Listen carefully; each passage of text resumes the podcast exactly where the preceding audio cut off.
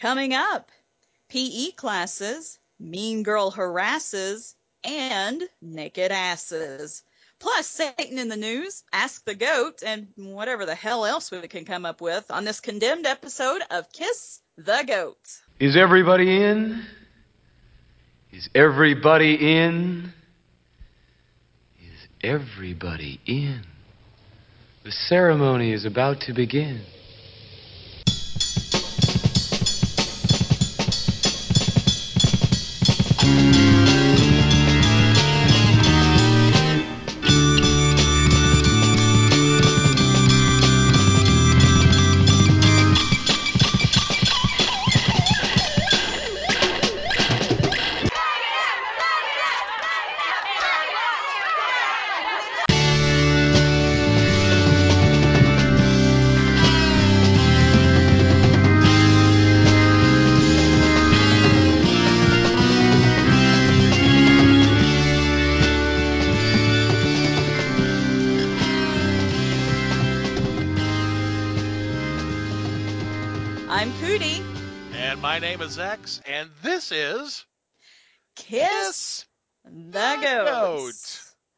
Candle for the sinners, set the world on fire. This circle is closed and no one may exit without the express written permission of Australian Rules Football.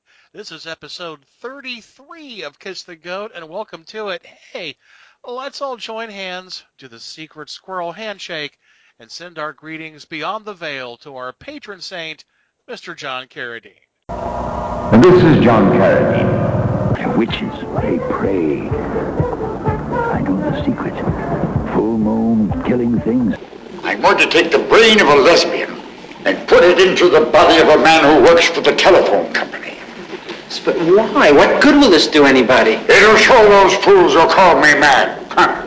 We're moving forward through our list of films that were condemned by the Catholic League of Decency. And there are a lot of great movies on that list, but a lot of them have nothing to do with the devil, which is kind of sad. Yeah, but it's fun for us to talk about some movies that we normally wouldn't get to cover on this show, like the movie we're doing for this episode, which is one of our favorites. You know, I think I've watched this movie about eight times since the beginning of the year. We're not even halfway through the year yet. Either just because I wanted to or for another podcast. But, you know, I keep getting more and more out of it every time I watch it. So we're going to take a break, and when we come back, it'll be time for the only news that matters Satan in the news. Back in a splash of pig's blood. Howdy, folks. You like blood, violence, freaks and Then you come to the right place. My name is Gary, and I'm your guide to Cinema Beef Podcast. Every episode, we not only deliver film reviews, we also dismantle some of your favorite and most hated films, sometimes for the better and sometimes for the worse. Hey, hey, hey, hey, you shut your face! If we want to hear you talk, I will shove my arm up your ass and work your mouth like a puppet. All right, calm down, calm down. Every show, I hope to have a new co-host, podcasters and listeners alike. That's right, I'm talking to you people. I take all comers. You're sluts. That's not very nice. The only rules, well, let's ask the best cooler in the business. All you have to do is follow three simple rules. One, never underestimate your opponent. Expect the unexpected. Two, take it outside. Never start anything inside the bar unless it's absolutely necessary. And three, So join the insanity and please vent your frustrations. I'm available on TalkShoe, iTunes, and Stitcher Smart Radio. And remember, here at the Cinema Beef Podcast, if you got beef, I've got the grinder.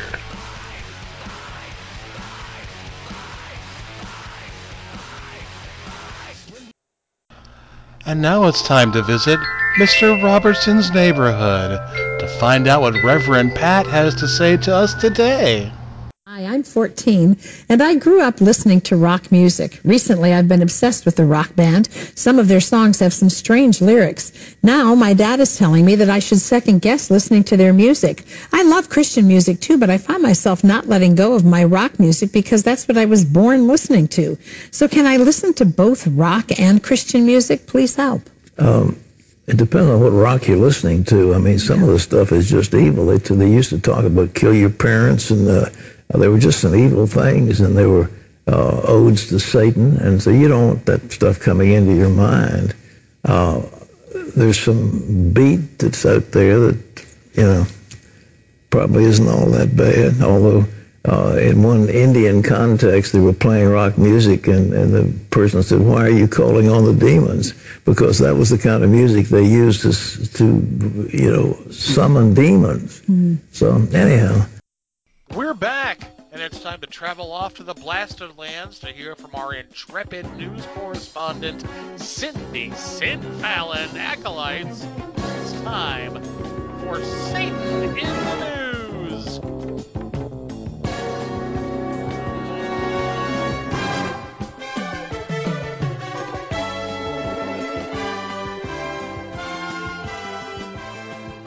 Lucifer in the flesh. Former House Speaker John Boehner proclaimed Senator Ted Cruz to be, quote, Lucifer in the flesh, end quote. Both politicians are part of the same grand old party of Republicans, so you might imagine a bit more camaraderie between them. Boehner made no attempt to walk back his feelings for the Texas senator and said, quote, I have Democratic friends and Republican friends. I get along with almost everyone but I have never worked with a more miserable son of a bitch in my life. End quote.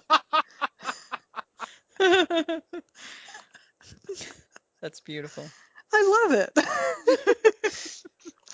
While Senator Ted Cruz has warranted much disgust from Democrats, liberals, independents, constitutionalists, atheists, people who want to uphold the constitutional separation of church and state, and people who want to uphold freedom of religion. Wait, where was I?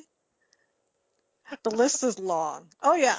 While Cruz is disliked by many, it was still surprising to hear a man who wishes to make our country a theocracy for his own version of evangelical Christianity to be likened to the Dark Lord himself, especially by a fellow Republican.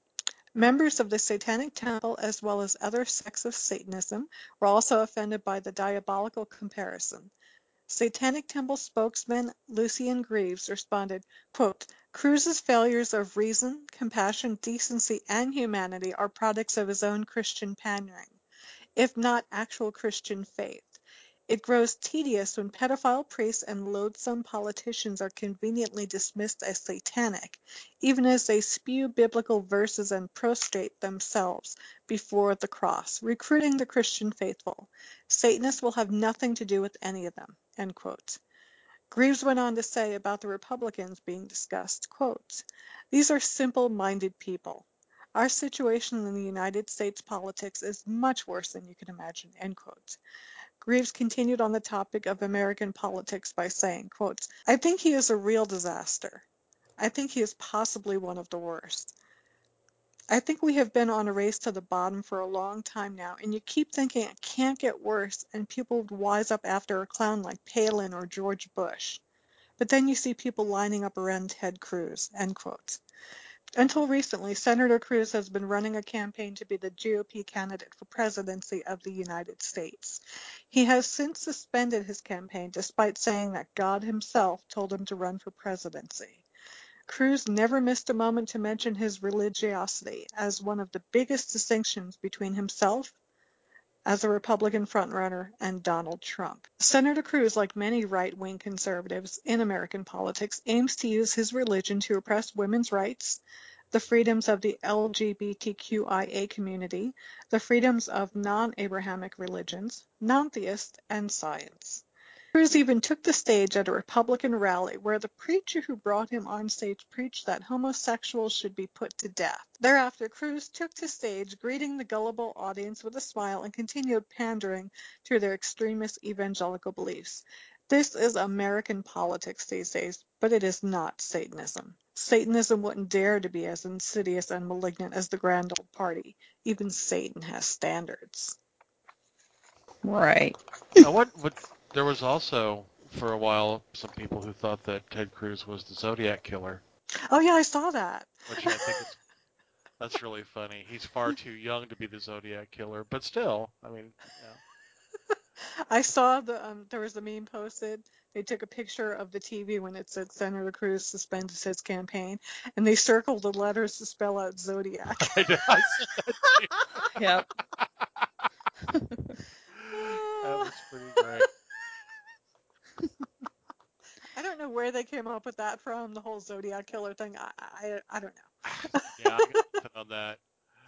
Still though, that was that was some, that was some funny shit. So like it, I chose to believe it just because it was amusing. Oh yeah, and the other thing is, um, Katy Perry is JonBenét Ramsey.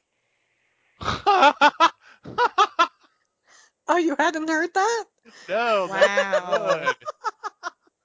That's a good one. Wow. Yeah, there's a lot of that going around too. Huh. Probably the same people as Ted Cruz being the Zodiac killer. That's really funny. Okay. In space, no one can hear you scream. A team of astronomers at the University of Cambridge have discovered what some called hell in space, located merely 40 light years. And that sounds a little close, but I read it over and over again. It said 40 light years from our planet. The super Earth has a surface temperature of 4,352 degrees Fahrenheit. That's half as hot as our sun and only a few degrees hotter than Arizona. Yeah. The hellish, yeah, I wish I wasn't joking. the hellish landscape is theorized to consist of seas of lava, pools of magma, and large volcanoes. With a face of molten lava, the planet may look like Deadpool without his mask. And like Deadpool, it is facing Cancer. Well, a star in the constellation of Cancer to be exact. Satan in psychiatry. With organized religious continuous assaults on the sciences, we are learning more and more how patients are being deprived of professional psychiatric treatment in the name of prayer. Sadly, 40% of people with severe psychiatric illnesses, disorders, and injuries have not received treatment within the past year in the United States. This has allowed the mouth of hell to open up in the form of unregulated, dangerous religious facilities taking the guise of mental health treatment centers. While rejecting science and medicine, these Christian cons are falsely identifying symptoms of mental illness as manifestations of evil. Dark Ages much? Hmm. In Nashville, sorry guys, It's there is a always fac- Tennessee. Why is it? I know, right? I don't know what's wrong Ah. with. I always say, "What the fuck is wrong with Tennessee?" And you always tell me not to go blanket statementing. Well, yeah, but now I'm just kind of feeling overwhelmed with terrible things. Well, in Nashville, there is a facility that focuses on how to rid women of their evil ways. They devour girls and women from the ages of 13 to 28 and deprive them of mental health and force religion upon them instead. Founder Nancy Alcorn says God himself told her to form these treatment clinics. With several facilities across the country, Alcorn now earns a salary of a quarter million dollars a year. Mercy affiliates also exists in Canada, the UK, and New Zealand. You're welcome, world. Hmm.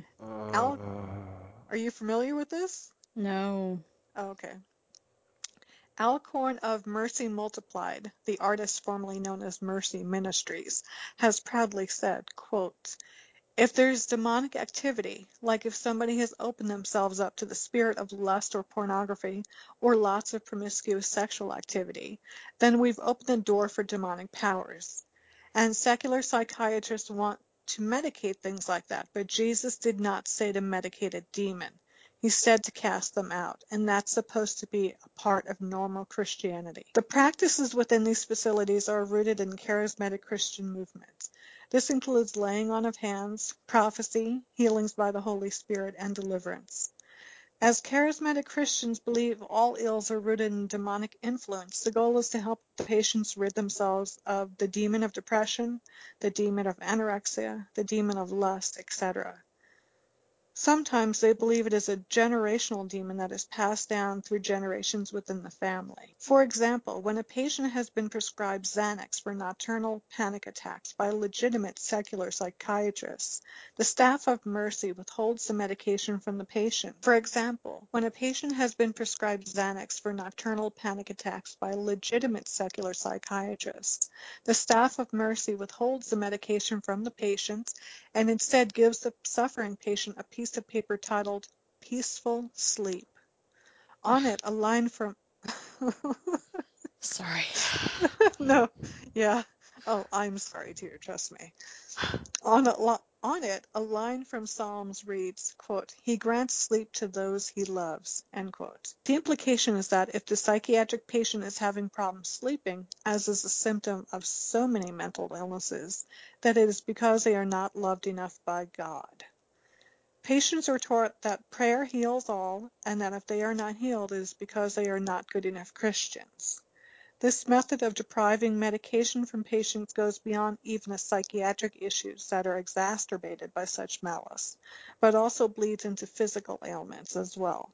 When the facility broke out in mono, the patients were forced to exorcise the mono demons by banishing them from room to room. Staff members would routinely scream at the patients in an effort to cast out the demons of mental and physical illness. Alcorn insists that these ailments are manifestations of demonic oppression. Patients who suffered from sexual molestation and rape were told to envision Jesus watching their rape and absolving the victim of their guilt. If the patient didn't blame themselves for being molested or raped and therefore couldn't imagine Jesus forgiving them for a guilt they didn't feel, they were told to try harder. The victim blaming continued in that any patient who wasn't healed within their allotted time frame was thought to not believe in God strong enough to allow the freedom of healing. If you didn't get better by being deprived of proper medical treatment and weren't cured of incurable ailments, it's because you didn't love Jesus enough to free yourself from the demons. My God. Yeah, that's fairly um that's fairly common. And it's growing. And that's Be- weird. I mean, fuck it. I've been delivered so many times. I may as well work for the postal system. I mean, and, and, and here I am. Look at me now, boys and girls. Oh, And they're unregulated. Specifically in this facility, um, they were told patients who would go there were under the impression that they were going to be, you know, in medical treatment, you know, mind, body, spirits. And it turns out that the people who actually did have um, psychiatric training or actual counseling training, therapy training, were not allowed to even use that in the facility. There was a one size fit all prayer program, and that was it. And they said their numbers have grown from um, people that do this sort of practice from 10,000 to 50,000. It continues to grow. That's Because, untenable. I'm sorry? Uh, It's untenable. I mean, uh, how unethical and irresponsible do you have to be? And that's the thing. They don't have ethics to abide by because they're not federally regulated, because they are not recognized as therapists or psychiatrists or an actual mental health facility. It's considered, quote, Christian counseling, which is unregulated. so basically anybody who goes to a two-year program to get a Christian counseling degree can do this. You don't even need a Christian counseling degree. There is um, there is an organization of Christian counselors that are, you know, there is an organization of that, but that's just a small minority of them. There's a vast majority of Christian counselors who are not even organized. There was a story recently, which I didn't include in this, where a young man attempted to commit suicide because he was in a Christian counseling treatment. There's only two people um, leading the treatment center. And um, he attempted to commit suicide because they made him go cold turkey off of his psychiatric medications, which causes a lot of people to kill themselves. Right. hmm So, but you know, again, there's no regulation. And since psychiatric need is just an ongoing issue and there's not enough psychiatrists in the country to fill the need, more and more people are turning to these Christian services. Especially especially if they can't afford health insurance and the Christian services are offering it for free. Yeah, I get that. I mean, if you're in a desperate situation, you're bound to go for anything that you can can have access to. But Well, and I'm sure that they get a lot of free promo through the churches too. You Well, know. that's the thing. They said not only are um, Christian governors promoting their facilities and churches, but also um, music bands, Christian music bands, sports figures, a lot of whole high profile people, like people in the NFL, are promoting specifically this facility I was discussing. So, you know, their role models are doing it and they're sending money to these places. oh, And what kind of success rate do they have? Well, it depends. Um, they did post something on their website about how 85% of patients responded that they, you know, fared better after treatments. But when they looked at it, of 85%, I believe they said that was consisting of um, 11 people. Oh, responded. wow. so it's like Tennessee's graduation rate. There you go. Yeah. And most of the people that didn't respond well simply had nothing more to do with the facil- facility. A lot of the women, once they were released, just went into hiding, had no contact with their friends or family, just had nothing more to do with society. Yeah. I mean, when you spend that much time with so many people telling you that, you know, everything is basically your fault, and because it sounds like what they're teaching is, you know, just cross your legs. Yeah. Yeah. That's it. That's horrifying. Ah, wow. I need a drink. Malevolent Malaysia. On a recent episode of Kiss the Goat, I reported students who were thought to be possessed fainting in the Philippines. As reported, this wasn't an isolated incident, as has happened before in schools in different regions of the world.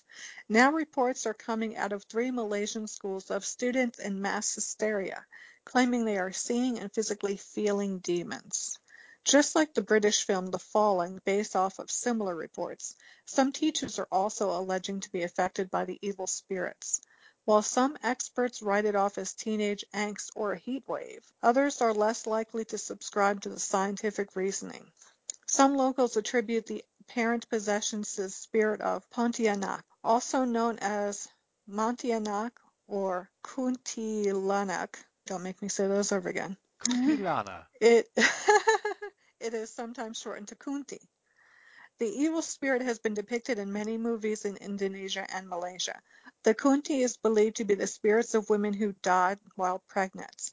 Although the spirits reside in banana trees during the day, they do hunt people. If unseen, the Kunti will dig into your stomach with her long fingernails to eat your organs.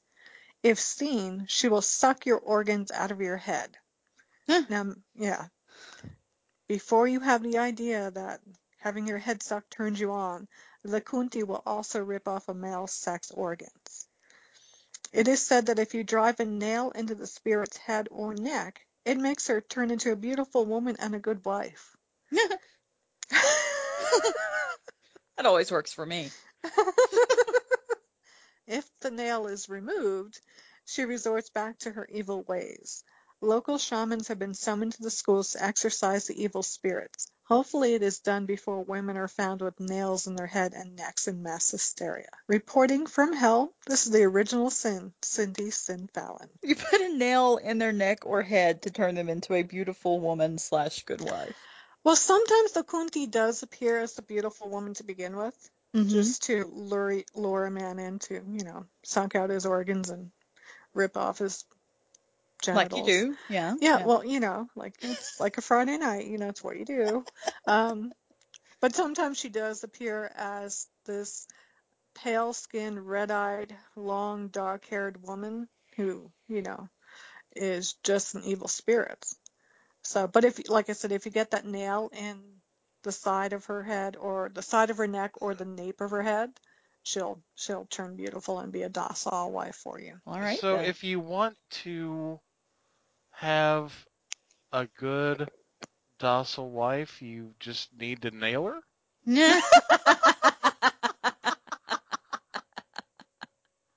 That seems legit. Does that Yes. work? That sounds about right, yeah. Keep her happy in bed, she'll be happy everywhere else. Well, she lives in banana trees during the day, so you don't even need to keep her inside. Or keep her she happy lives during in the banana day. apparently. trees, she doesn't even need a man. Shit. I wonder if it's the whole phallic symbol. I wonder if that's why it's banana trees. Uh, well, probably because if they're telling a succubus tale, uh, there's got to be some phallic influence there somewhere. Succubus. tale.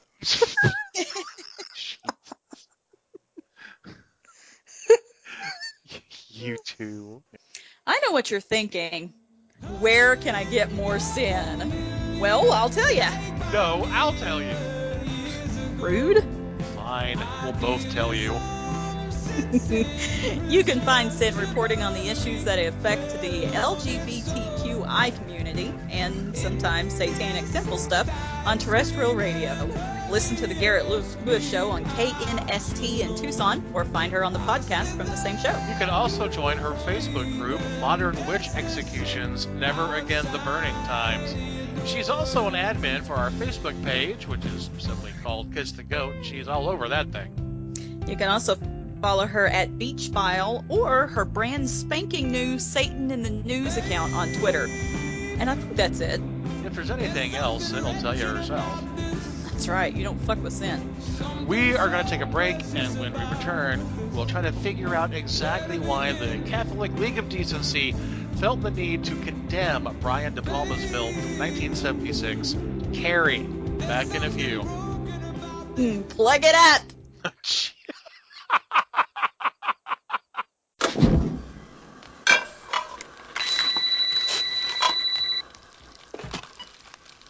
Hello? Hello, who is this?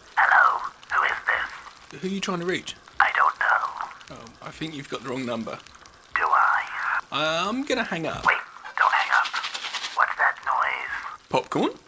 You're making popcorn. Uh huh. I only eat popcorn when I listen to podcasts. I'm about to listen to a podcast. Oh, really? Which one? Probably the podcast on Haunted Hill. Is that the one with the two guys with the beards?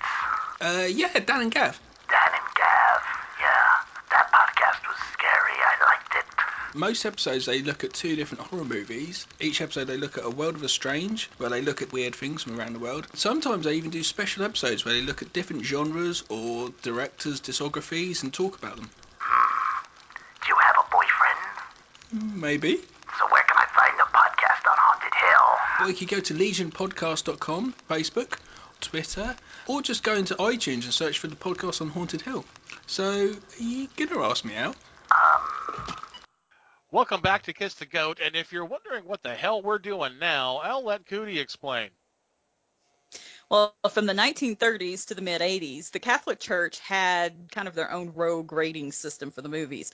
They established a group called the League of Decency. Now, the League took it upon themselves to decide whether a movie was, well, decent enough for millions of Catholics to watch. The League actually condemned some movies, so that means that if a Catholic went to see a condemned movie, they were committing a carnal sin. So that's millions of people being told not to go see a movie. You can imagine the kind of box office impact that a declaration like that could have. So, under the guise of us being some sort of a comparative religion show, we're looking at some of our favorite movies from the old condemned list, and we've seen a lot of them, and we're reviewing them for the show. And here we are. and we're taking and we're taking a look at a movie that we've seen easily a bazillion times. Uh, Brian De Palma's adaptation of Stephen King's first book, Carrie. It's the night of the senior prom. The Bates High School gym is alive with excitement. Everybody is there, even Carrie White. The girl no one likes. We're all sorry about this incident, Cassie. It's Carrie! and everyone makes fun of. Her. The girl who lives in that creepy house with her crazy mother. Help the sinning woman see the sin of her days and ways. Show her that if she had remained sinless, the curse of blood would never have come on her. The girl with the strange power. If I concentrate hard enough, I can move things. But tonight, no one will laugh at Carrie. You don't have a date to the prom next Friday. Would you like to go with me? She's with the best looking boy in the senior class. He's trying to trick me again. She'll be voted queen of the prom. You know, I can make sure that you don't hurt Carrie White anymore. For Carrie, it will be a dream come true. For everyone else, it will be a nightmare. Carrie. A new film by Brian De Palma. Based on the chilling bestseller starring Sissy Spacek, Piper Laurie, and introducing John Travolta in his first motion picture role.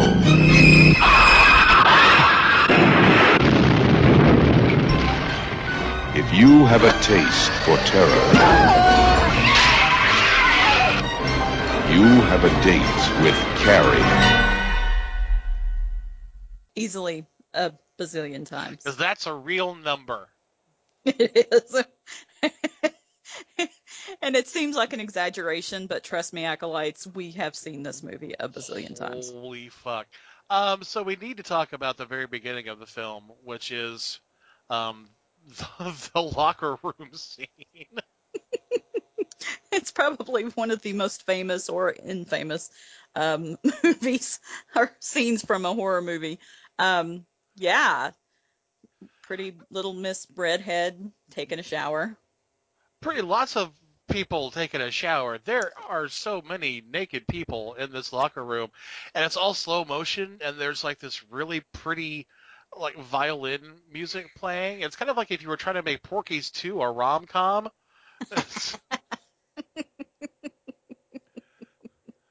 So we get to see a lot of people who are not famous at that time, but about to become famous, like PJ Soles and Nancy Allen, and for some reason Edie McClurg, and just running around naked. And it's the 70s, of course, so it's a goddamn jungle in there. It's like, you know, pelts.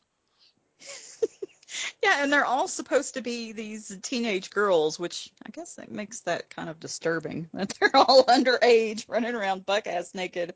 Well, they're they're seniors at least. I guess that helps. Some of them may have been over mm. 18. Maybe some of them. Yeah, maybe. Um, okay, go ahead. No, no, go ahead.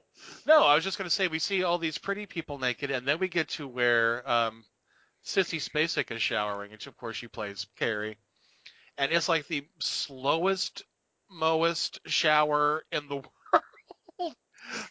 I think she washes like the top part of her leg 14 times. Mm-hmm. Yep, she's she's very uh very intent on that soap bar, making sure that she scrubs every square inch of her body. Yeah. And she is just the palest, palest little redhead you can imagine. So the hot water leaves her skin just this sunburn red. Yeah, it's like she's been smacked a lot. Yeah. yeah, so anyway, she's showering in this slow motion shower scene of which we get to see a disturbing amount of her, her young body. Um, and she starts bleeding, uh, gets her first period, and freaks the fuck out. First of all, I just want to say the shower head in this movie looks looks remarkably penile. It is It really does, and it's more like a mister than a shower head. That would make sense to have a mister have a penis shaped head. That's a mister mister. Um, but this is yeah, this is really one of the worst first period stories I've ever heard in my life. I've heard Mhm. a couple. Um, but this one's really bad. And she goes kind of lurching into the locker room like the Frankenstein monster. She's got Period blood up to her elbows. yeah, blood up to her elbows, and she's kind of not even walking. She's just kind of tilting back and forth between her feet, just shifting her weight and shuffling forward. absolutely panic stricken, screaming for the girls in the locker room to help her. Now, these girls don't like her. no shit. The movie starts off with them playing a volleyball game. That's like the actually the first scene. Um, they're playing a volleyball game, and Carrie misses when the ball comes at her, and everybody cusses her and like smacks her as they walk past her to go into the the uh, locker room area. So it's already established that she's not real popular. I like how Nancy Allen just walks by her and says, "You eat shit." exactly. Just eat shit. What? God damn, girl, simmer down. It was a fucking volleyball game in gym class. There's nothing at stake here. Jesus. So then the gym teacher comes in, and I that's Betty Buckley. I think she was in Eight is Enough. Is that her claim to fame? I don't fuck. I think it was Eight is Enough. Anyway, she comes in and she's like, "What's going on? What's going on? What's going on?" And when they realize that all the girls have backed Carrie into the shower and are hurling tampons and maxi pads at her and yelling for her to plug it up, she does the rational thing and just starts fucking hitting people. she starts slapping the other girls and pushing them, and she gets into the shower and she grabs Carrie by the shoulders and starts basically beating the shit out of her. she does. She shakes her and she slaps her real hard across the face and starts telling her to grow up and take care of herself. Like, damn, woman. weird. It's like there's so much for that stereotype of the compassionate teacher, you know? It's great. Yeah, she kind of goes back and forth. Yeah, I still can't figure her character out. I really can't mm-hmm. because she veers so quickly back and forth between having sympathy for Carrie and wanting to, you know, smack the shit out of her. I think she's been doing that job too long. No kid. oh, and one more thing, of course, this is the 70s, so there are some great hairstyles, and Amy Irving is in this movie, and she worked with De Palma again in The Fury, and in both of those movies, her hair looks like the entire Mars Volta. Just a giant fucking fiber optic lamp. Just amazing. Yeah, she's got a serious white girl fro going on. And the funny thing is, when we were watching it last night, I realized that when I was in high school, like my junior year, senior year, my hair looked very much like that. That's hilarious. I had it cut in this short haircut. It was kind of a bob. And of course, I've got naturally curly hair, and the shorter that shit is, the bigger it is. And I would just shove it angrily behind my ears, and that was my hairstyle. Uh, that was it. Just makes me want to sing Televators just really loud. you get me enough tequila and put me in the cab of a pickup truck, and I'll sing Televators Yeah, really right? loud. I have seen that happen. So the next scene, I guess, is one of my favorite scenes in this movie because it reminds me of everything I fucking love about the 70s. Okay? It's the scene in the principal's office. The principal is smoking cigarettes in his office. Yep. Betty So is the gym teacher. Yeah, they're both smoking. She's wearing uh, terry cloth gym shorts that have Carrie's blood on them. he may as well have a fucking bottle of bourbon in his in his desk, and I'm just like, this is so 70s. Nobody gave a fuck. You could do whatever you wanted, wherever you wanted. Is this a nursery? Can I smoke? Cool. Can I shoot up heroin between my toes? That's awesome. I'm gonna do it. It's just the goddamn 70s, and I'm never gonna shave again. Right, right. Well, and this scene is the first glimpse that we get um, that Carrie not only is very stunted, because that was made very obvious in the previous scene, but that she has a little extra special talent. She's got a third nipple. Is that not what you're referring to?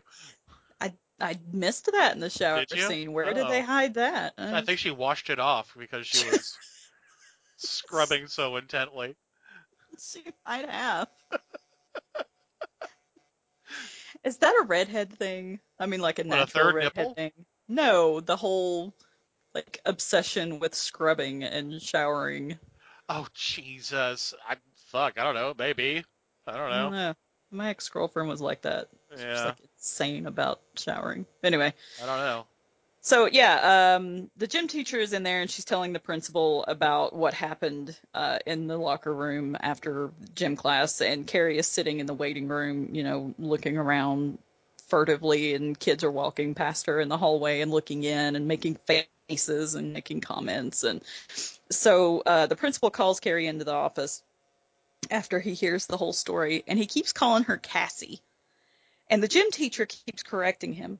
Like, she corrected him before Carrie came in. She corrected him twice while Carrie was in there. Carrie corrected him twice while she was in there. This is like a two and a half minute sequence. So it's like, bitch, please.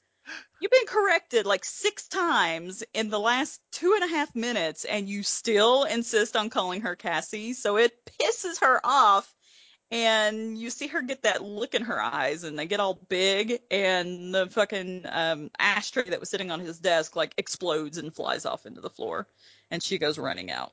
So she goes home for the rest of the day. And as she's walking home, um, there's this kid on a bike who's like, first he's behind her, and then he's in front of her, and then he kind of like whips around and gets back up behind her, and sneaks up on her and yells, "Creepy Carrie, creepy Carrie!" Obnoxious little turd. And that kid is the director's nephew. That's Cameron De Palma. He is now a composer. Oh Yeah, yeah. Oh, good on him. yeah. Learned something, didn't you, fuckers? Anyway, she sends him off into the yard. Just he wrecks his bike, and he's like, "Eh." He, he cries like that. Meh. Sounds like a calf.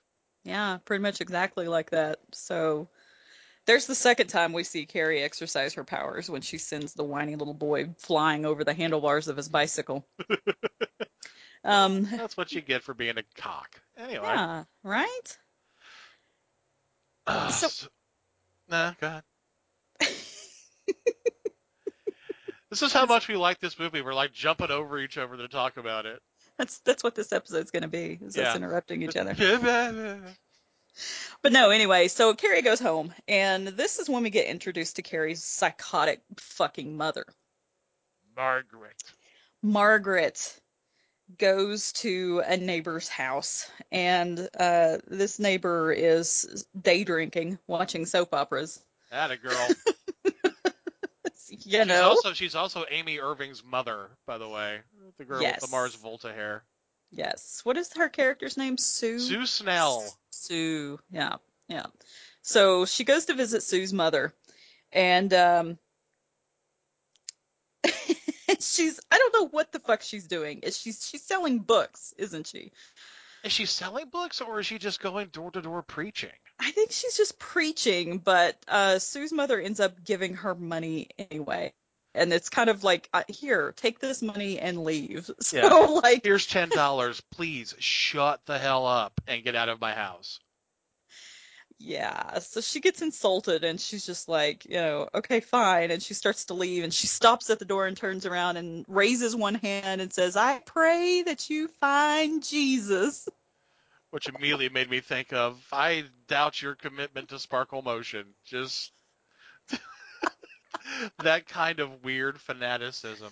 And it doesn't get any better because you know, Carrie gets home and her mother gets home and Margaret gets a phone call and it's from the school. And it's the school who ends up saying, "Hey, guess what? There was an incident. Um, your daughter you know, started her period today during gym, and all the other girls assaulted her, basically. And And the gym teacher may or may not have slapped the shit out of her. Right. You know, you might want to you might want to sue, but we'd appreciate it if you didn't. Exactly. So that's when that's when Margaret has her first freak out. We already know she's a little bit weird, but once she learns that Carrie has quote become a woman end quote, the shit kind of hits the fan. She goes ape shit. She starts accusing Carrie of sinning.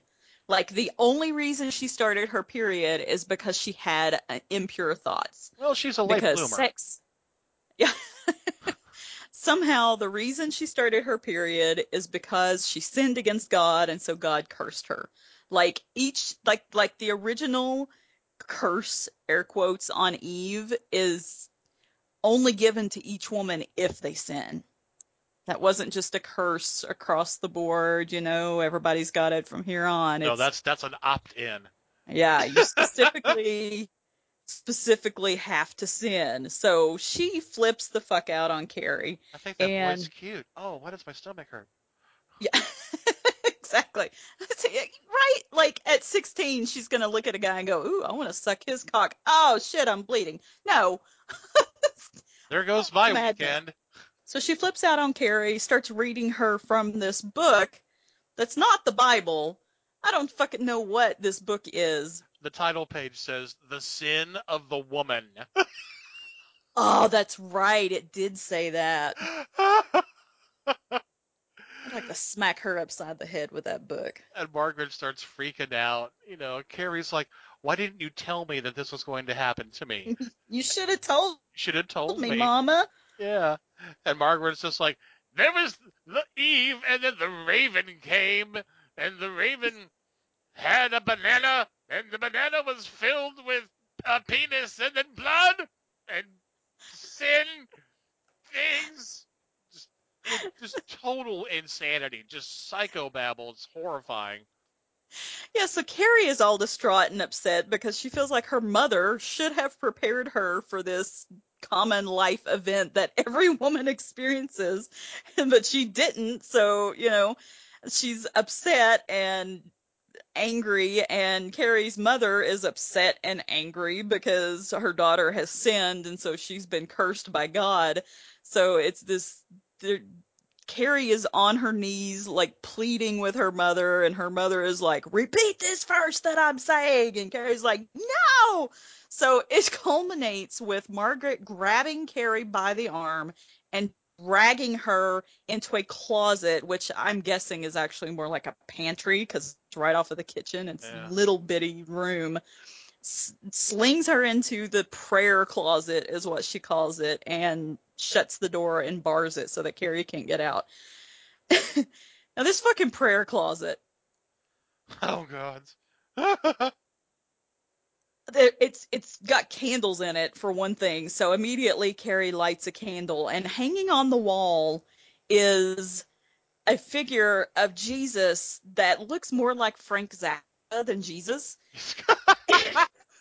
and he's got these glowing werewolf eyes, and he's got arrows sticking out of his torso.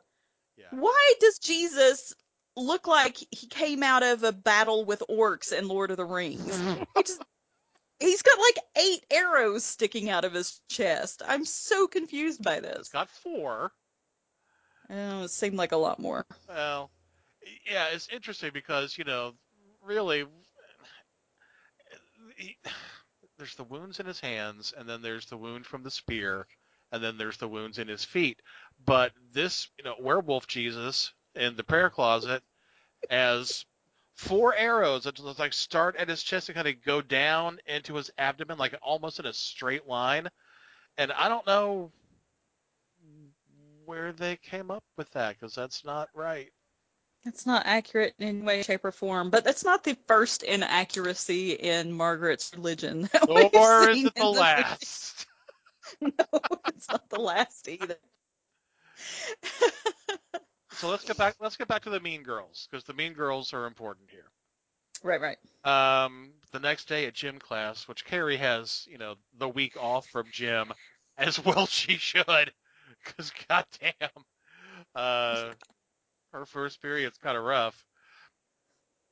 So the gym teacher says, you know, basically because of what you did to Carrie, if I had my way, I would string you all up by your uterine lining and set you on fire. But they're not going to let me do that. So what's going to happen is you're going to get a week of detention. I did With me. Yeah, I did. Yeah, with me, I did want to keep you from going to prom, but I was talked out of that. So now you just get detention, which means you get to run for an hour and a half. this makes the Mean Girls, uh, mostly Nancy Allen's character. And I can't remember what's her name. Do you remember? No, not off the top of my head. Let's just now. call her Nancy Allen because I'd rather do that anyway. Anyway. Nancy Allen is is just it just makes her hate Carrie more. She's got misplaced anger. It's not like, oh, okay, well, I guess I really shouldn't have done that. It's just like Carrie's such a bitch. How dare she bleed on her period? You Yeah, right. poor. so, so basically, she she- she gets banned from prom because she smarts off to the gym teacher. And falls off and slaps the shit out of her too. Yeah, yeah. I think she- yeah, she slaps her again, and I think she knees her in the gut and maybe does an F five on her, just picks her up over her shoulders and throws her onto the ground. I don't know. Pokes out her eyes. I don't know. Lots of violence. Lots of violence. Yeah, and you know what? You just you just you, you just can't teach that way anymore. It's sad. It is. God, I miss the good old days.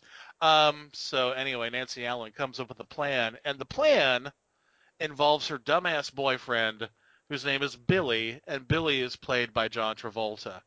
Now, this is not a great role for him. I mean, it got him noticed, I know, and it was like his first big movie role, but he's not good. Is that the word I'm looking for? He's the same fucking character in Carrie that he was in Grease. No, he's not, because in Grease he could put together a lucid sentence. you know this because we heard him sing. And this one, he's just a, I'm not a dumb fu- I don't call me a dumb shit. I don't. You're crazy. I'm. And he's constantly slapping Nancy Allen too, so that bitch gets slapped a lot in this movie. But you know what? You're kind of glad for it Well, because she is a raging cunt. There's an undercurrent that she likes it. I think so. Yeah. You know, I think she just kind of digs that abuse. And again, 1976, weird shit was going down. But yeah, I think she really enjoys getting hit. So anyway, she comes up with a plan and she has to talk John Travolta into it. And the way that she does that is by blowing him. Now, agreed, this is a good plan. Always works for me. Yeah, this is a great way to get someone to do what you want. But at the same time, this is the worst blowjob I've ever seen in a movie in my life. She keeps saying his name while she's going down on him, and I'm like, woman, don't talk with your mouth full. She's like, Billy, Billy, Billy, Billy. Like a dozen times she says his name, and he's all like, what? I'm right here. Finish what you're doing and then say my name? You have my do want? attention. My dick is in your mouth. what do you want? And finally, the Right. last the last thing she says is, "I hate Carrie White," and he's like, "What? Who?" He goes, who? Why are you bringing this up now? I don't even know what the fuck you're talking. Can you just get back to you know, bobbing? Because I was okay with that. I was okay with my name too, because it reminds me of who I am. But Which he needs. Yeah. There's also another plan in place for Carrie, and that's between Sue Snell and her boyfriend Tommy Ross, played by William Katt, yes, the greatest American hero. Oh, and Tommy Ross is so cute. Man, does he have the curls and the smile, and yeah, he's fucking adorable in this movie. He looks like he should be like, I don't know, riding a stallion. Looks like pretty boy. He's got shoulder length curly blonde hair and just this amazing like Crest commercial smile. He plays baseball, he plays football, he writes poetry. Mm-hmm. Jesus, he's just a walking advertisement for cream jeans. Yeah. So Sue has cooked up her own plan for Carrie, and it's because she feels really shitty about what she participated in in the locker room. Um, you know, the whole plug it up scene, and she feels like she needs to make it up to Carrie. So she asks Tommy to take Carrie to the prom instead of her. Still not a great plan. But apparently Sue has been barred from the prom anyway. Which I don't really remember them specifically saying. I don't think she was barred. I think she just then chose how- not to go. But the gym teacher threw her out when she got to the prom. But that's later. We'll get into that. Yeah. The prom's anyway, a whole other thing. She asks Tommy to take Carrie White to the prom, and Tommy's all like, "What? Why? What's going on here?" So he he agrees because Sue asked him to, and he's such a nice boy, a good catch. He's a nice boy, Mom. You like him. You really like him, Mama. Hodel! Oh, Hodel! Have I made a match for you? He's handsome. He's young. All right, he's 62, but he's a nice man, a good catch. True? True. I promise you'll be happy. And even if you're not, there's more to life than that. Don't ask me what. Yeah. Don't do it. What? Don't start singing. Tradition, tradition. Um, oh, Tommy asks Carrie to the prom, but he asks her while she's in the library, and li- and she's in the library looking up um, all these books about telekinesis because she thinks, okay, I can do this now. I should probably find out what I can do and, and how it works. sure I'm not the only motherfucker on the planet who has heard of this. right. And it's so cute too because Tommy's like, "What are you reading?" And she's like, "Books." what are they about? Sewing. He's like, okay. So he asks her to pr- yeah. So he asks her to prom, and she literally runs away. Literally, doesn't say a fucking word, just takes off running. Like, Jesus Christ. so the gym teacher finds her after this incident sitting on a bench um, in an alcove outside of one of the school entrances. And In a she's like, alcove. Sorry, that was your Bauhaus break for the night. Yay! Um, yeah, and so she asks her what's wrong, and she's like, nothing. And she says, well, why are you out here moping? Nothing. She finally wheedles it out of her that she was asked to the prom, and she's like, well, that's wonderful news, you know. So she gives Carrie this little pep talk and takes her inside and makes her look at herself in the mirror and tells her how beautiful she is and how she needs to wear mascara and a little rouge. And she like- and then she smacks her, and No. this is what rouge looks like. Pap. You see, aren't your cheeks all nice and rosy now? Beautiful. There's, there's there's still a couple of problems here because Carrie has to go home and tell Margaret that she's been asked to the prom. Margaret. Well, she hasn't said yes yet. Well, that's true. Well, no, she doesn't say yes until Tommy comes to the fucking house. Yeah, he turns up all stalker like and won't leave until she tells him yes. And they, you know, it's a nice house, but it's one of those houses you walk by and you're like, there's some weird shit going on in there. It looks like um it looks like fucking like it's out of the grapes of wrath, man. It's like this old like fucking two-story It's a cracker box palace. it really is. So anyway. some paint or something, I don't know. Something, do something, uh, increase that curb appeal. Do something to that lawn. Yeah. Some flocks. So anyway, he uh he basically just stalkers her into saying yes to going to prom with him. And now she's faced with having to tell Margaret that she wants to go to prom, which, you know, is another altercation. Well, Margaret doesn't like men. No, Margaret did not have a good experience with her husband. No. Now, this doesn't mean that, I mean, she's obviously just celibate now. This doesn't mean that she's playing for the other team or anything. She's just doesn't like men at all. So she tries to, first, she tries to forbid Carrie from going. Mm-hmm. That doesn't work because, But she says one of my favorite lines in the movie in this scene. which one? she starts she starts going on about the smell. The smell. The dogs come slobbering. I can smell that smell. Oh my God. And she gets right up on Carrie's neck and starts sniffing it. the boys. The boys. Yes, the boys. After the blood come the boys, like sniffing dogs, grinning and slobbering and trying to find out where that smell comes from. Where the smell is. That smell. Listen, I know where they take them. That gosh, I see it all right. Well, you're not going. Already said I would. Tell that boy you're not going or we're going to move from here. No. We'll move from here and you'll never see that boy again. I'm like, God damn, woman, she's a girl, not a horse. Right? That's some that's some hot imprinting right there, Lou. Yeah. Yeah, so anyway, she does. She tries to forbid Carrie from going, and Carrie is like, I'm I already said I would. I'm going, Mama. I'm, I'm going, going, Mama. He's a nice boy. I'm going, Mama. You'd like him, Mama. He's a nice boy. I'm going, Mama. Why, Mama? Why, Mama? There, there really is a huge connection between Carrie and the way she portrays Loretta Lynn in Coal Miner's Daughter. Oh, oh there is. They're yeah. so but she's- similar. She's uh, really good in both.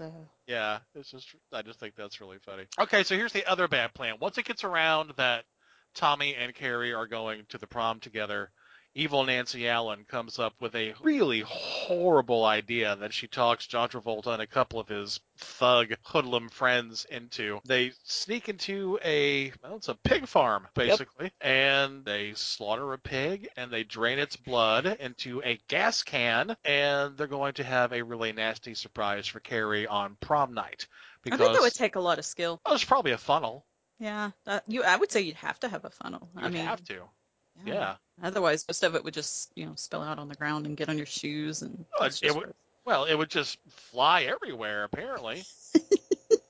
kind of like Carrie's first period, just non-stop fucking gouts of just clotty, gumpy blood. So Yeah. So anyway, they drain the pig's blood, fill up the gas can, and uh, and just keep it, I guess, like in the fridge until prom night.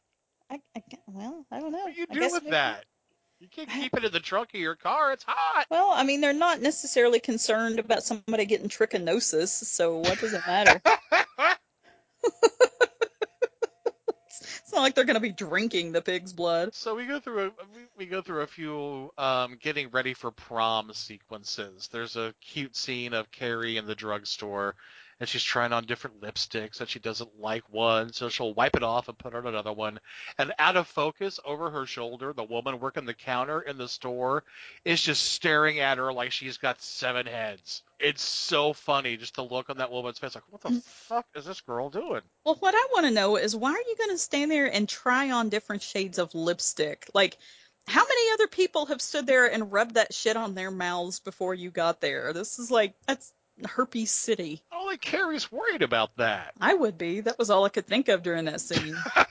It's just mouth disease. It's just like, ooh, you're gonna get like rotavirus or something from motherfucker on this lipstick before you did. She just wanted to look pretty. Well, yeah. And she went with a very nice kind of natural makeup scheme. She didn't use that fucking orange lipstick she tried on there for a second, Thank the gods. right? Because that's hideous. she looked like a two dollar hooker in that stuff. But she looks very pretty, very, you know, she ends up looking very pretty and pale and just, you know, kind of the way you want Sissy Spacek to look. Yeah, she made this beautiful pale pink satin formal gown that was Yeah, handmade. Handmade her own dress. Mm-hmm. spaghetti straps, ankle length, and I'm thinking, why did I not teach my kid how to sew? Because that would have saved me four hundred and fifty fucking dollars.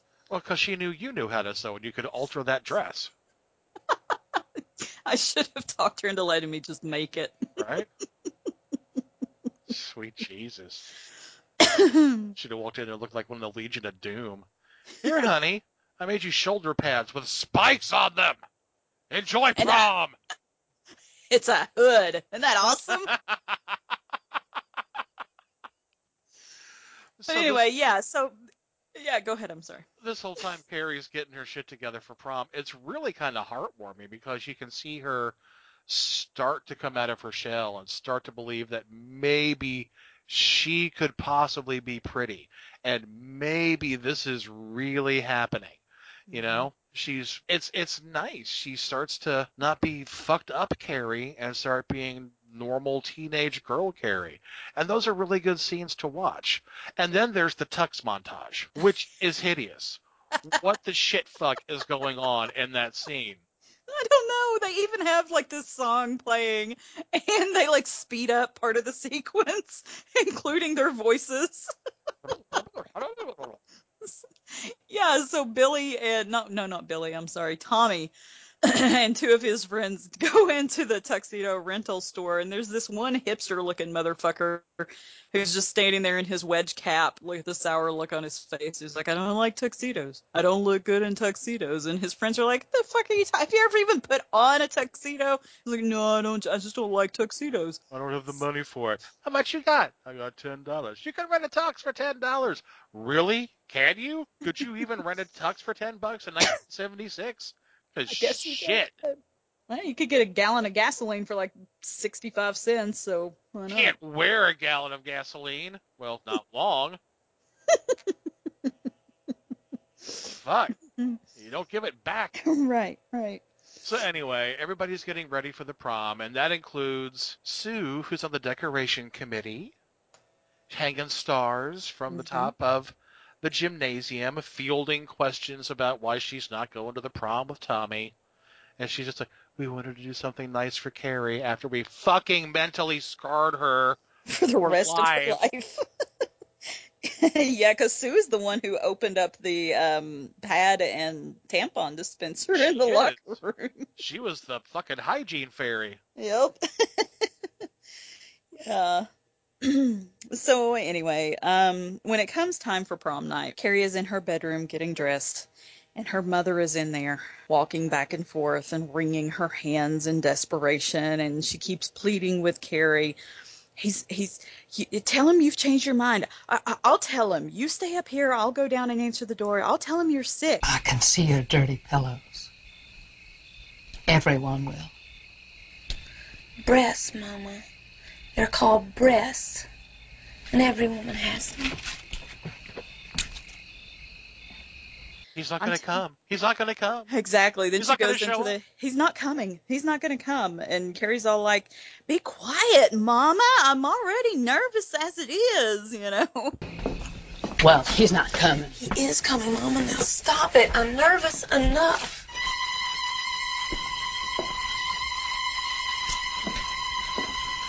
No, he's not coming. He's not going to come.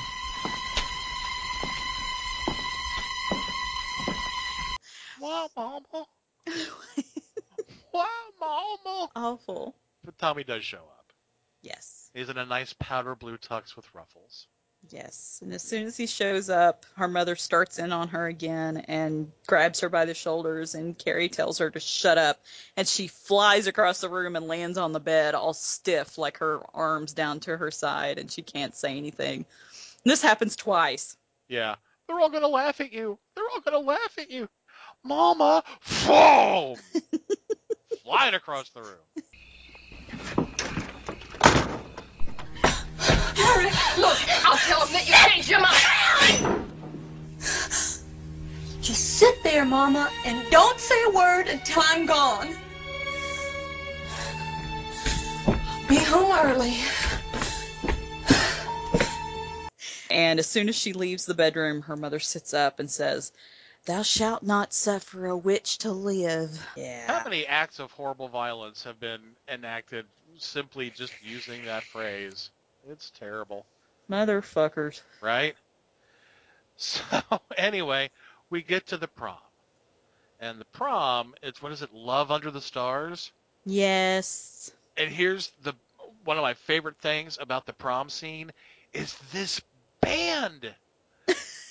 the band they have at the prom fucking rocks. I love that song. it's so good. It's like I want them to keep playing. I don't care what Carrie does. Dance, dance, dance. I just want to hear this band. These guys are great.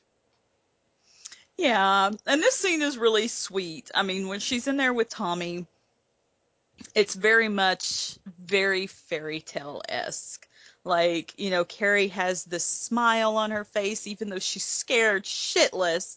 And she's, you know, her eyes are all sparkling, and Tommy's being just genuinely really sweet to her.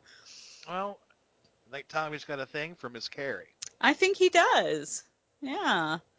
You know, he talks her into dancing and he's holding her close and he kisses her, you know, and she keeps asking, Why are we here? Why did you ask me? You know, and he's just giving her just simple, direct answers and he keeps laughing and he helps her to be at ease and it's really cool. And it's not anything gross either. It's not like, why are we here? Because I want to bury my cock in your ass. Ah, ah. It's nothing like that. It's just really, it's it's really sweet. And there's that one little scene before they start dancing where the gym teacher comes and sits down at the table, and Tommy gets up and lets them talk, and they spend literally 60 seconds just staring at each other. they do. Nobody says shit. Finally, the gym teacher's like, I remember my first prom. and it's the weirdest fucking story. It's like, the, the whole story is she was waiting for her prom date to show up. He showed up in a pickup truck. It broke down. She had to walk the last half mile to prom, got blisters on her feet, couldn't dance, so they just sat through the entire prom and talked. And she was like, and it was magic. it was magic. Fuck what? How much did you spend on those shoes? Exactly. That's why I didn't go to my fucking prom because Fuck I knew that I would I would have to buy this expensive fucking dress and then we would sit there for like 10 minutes and then my boyfriend at the time would be like this is bullshit, let's leave. And I would end up trying to fuck in the back seat of a car in this dress without ripping it or getting shit on it and it just Because you can't find a hotel room on pro on prom night. oh no no no. Those those fuckers are booked up two months in advance. mm-hmm. Yeah, fuck prom. So anyway, once they do start dancing, it's one of those things where they're dancing in circles because you know it's a high school prom and that's apparently what you do. But while they're dancing in a circle one way, the camera is is low to the ground, aimed up at them, and it's traveling in a circle the opposite way that they're moving. Really fast too. It's like God, this is making me dizzy, and it does it for a good minute and a half. God, it felt like five minutes. It's forever. It's just like, why are we here? Because I like you. It's just is this prom or NASCAR? yeah, seriously. Dance left. Well, anyway, there is uh, a vote. There's a ballot going around, of course, because this is prom. You have to vote for the prom king and queen.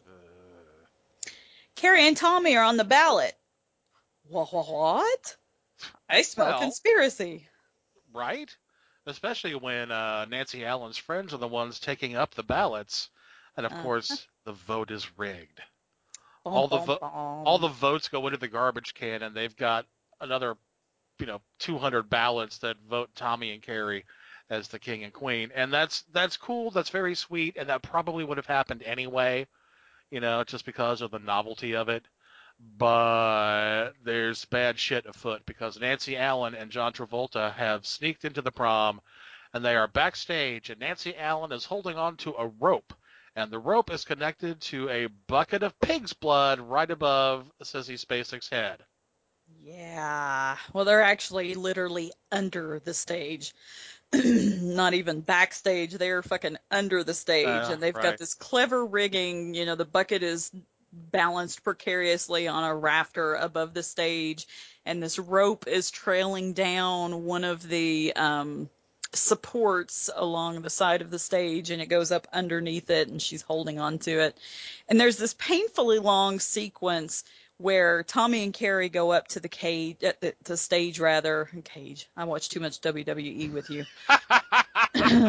Yes. they go up to the stage and everybody's clapping and it's all slow motion and Carrie is just absolutely fucking beaming, you know, and they get up there and they get crowned and it keeps going back and forth between shots of them on stage and Carrie smiling up it zooms up to the bucket you know and you see it rocking back and forth and the blood kind of sloshing in the bucket.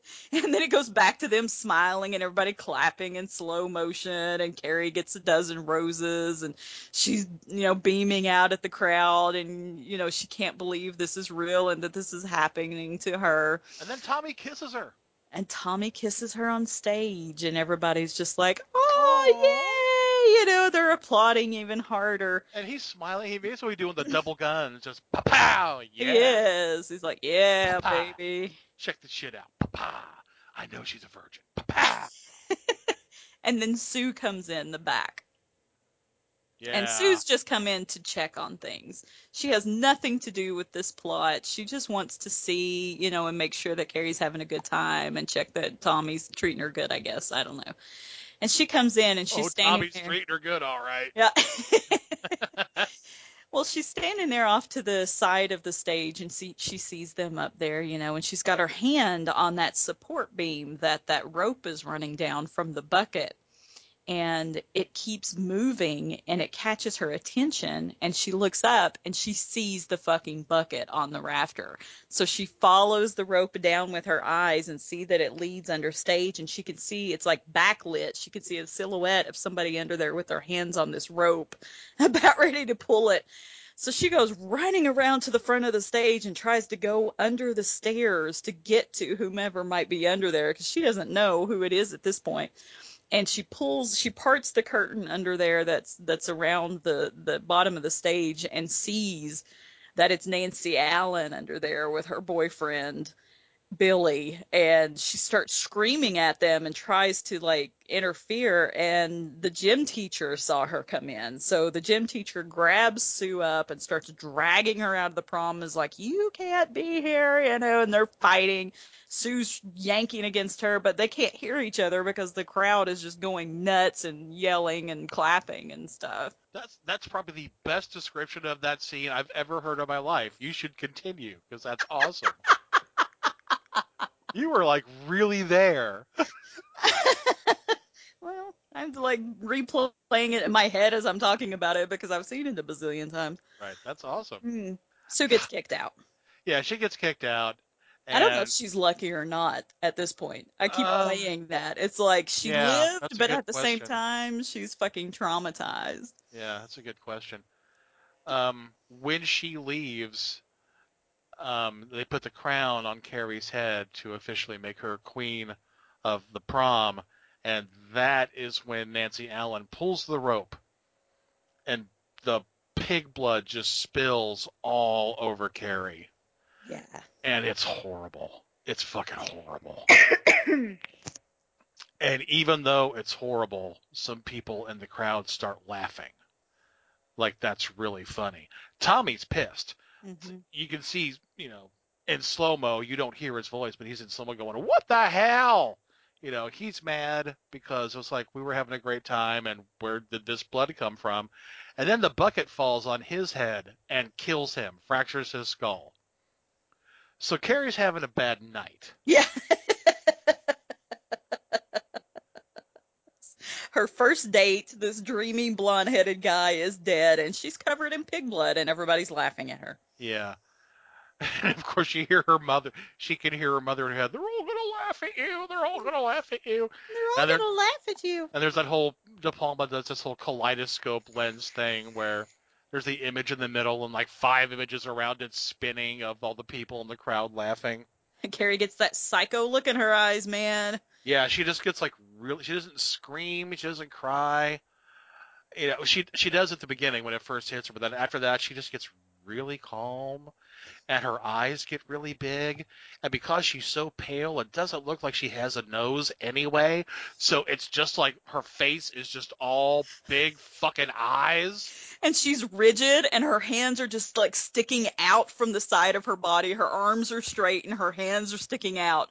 And you can almost see this tremble throughout her whole body. It's fantastic. And then shit goes south. The doors to the gym close and lock. You can hear kind of this electrical charge noise in the background. The fire hose comes out of its container by itself and starts spraying everybody down with water. It sprays over the stage. And when the principal, the one who called her Cassie, comes up and tries to get people to calm down, he gets electrocuted on the mic. So now everybody's thinking, we probably shouldn't have fucked with this Carrie chick. Maybe that wasn't so funny. I wonder if it's too late to apologize. It's too late to apologize.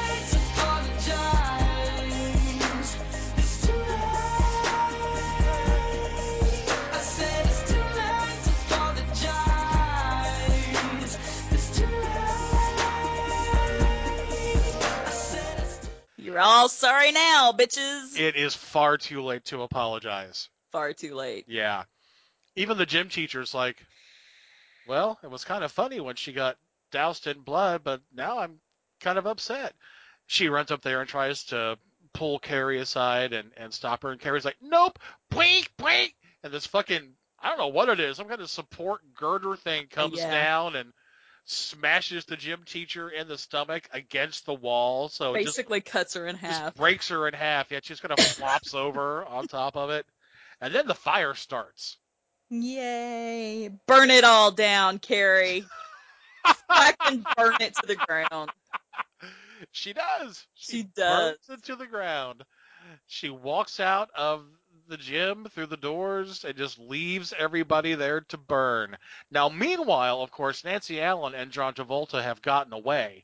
They left as soon as they pulled the blood down on her, so they're driving, trying to get the hell out of town because they stayed for a second to watch through the windows and they were like, "Oh shit, Carrie just set all of our friends on fire. This might be a good time for us to go grab a coke." Yeah. Jack and Coke. Yeah. They're flying down the street in Billy's car, drinking, passing back and forth this drink and swerving all over the road. Road sodas. Uh, yeah, yeah, exactly. and Carrie's walking home, still eyes just bulging, arms stiff straight down, hands sticking out like Still these covered weird in blood. psychic antennas, and she's trembling and just walking slowly down the street in the middle of the fucking street. So they come tearing around this corner. And she turns sharply and looks at them, and you get that wheat sound. and she turns, and the car fucking flips and explodes into a fireball. It rolls like seven times. It does. And then it exploded. You're like, there's no way those fuckers are alive, and then all of a sudden it blows up, and you're like, oh, definitely none alive now. Yeah, a little bit of overkill on Carrie's part. A little bit. So anyway, Carrie has nowhere to go but home. And you know who's at home? Fucking Mama. Margaret. Yeah. and Margaret's already a little bit nuts, so uh Off the deep end now, man. Jesus. Carrie comes home and she's like, "Mom, Mama, it was terrible. You were right. They all laughed at me." And then Margaret starts talking about Carrie's dad. Oh God, she does. they. she goes off. What's the she first says, thing she says? She, She like, says, "I should have killed myself that that night when he stuck it in me." when he stuck it in me is how she puts it. I should have killed myself the night he stuck it in me. And oh, She goes off talking about how he he I came how home. many women are now thinking that about me because I was a dick in high school. oh, I was a dick past high Oh. school. Let's be honest. Oh well. Uh-huh. Uh-huh. yeah, no, she starts talking about how he started looking at me in that way, and I knew what he was thinking. And we got down on our knees and started to pray for strength. she was like, "How she put it?" Oh, that he had he had his that Roadhouse whiskey. on Roadhouse Yep. whiskey on his breath. That's how she put it. and I liked it. He he had I could smell that roadhouse whiskey on his breath and his dirty hands were all over my body and I liked it, she So says. basically, her entire marriage was a Nick Cave song. It was.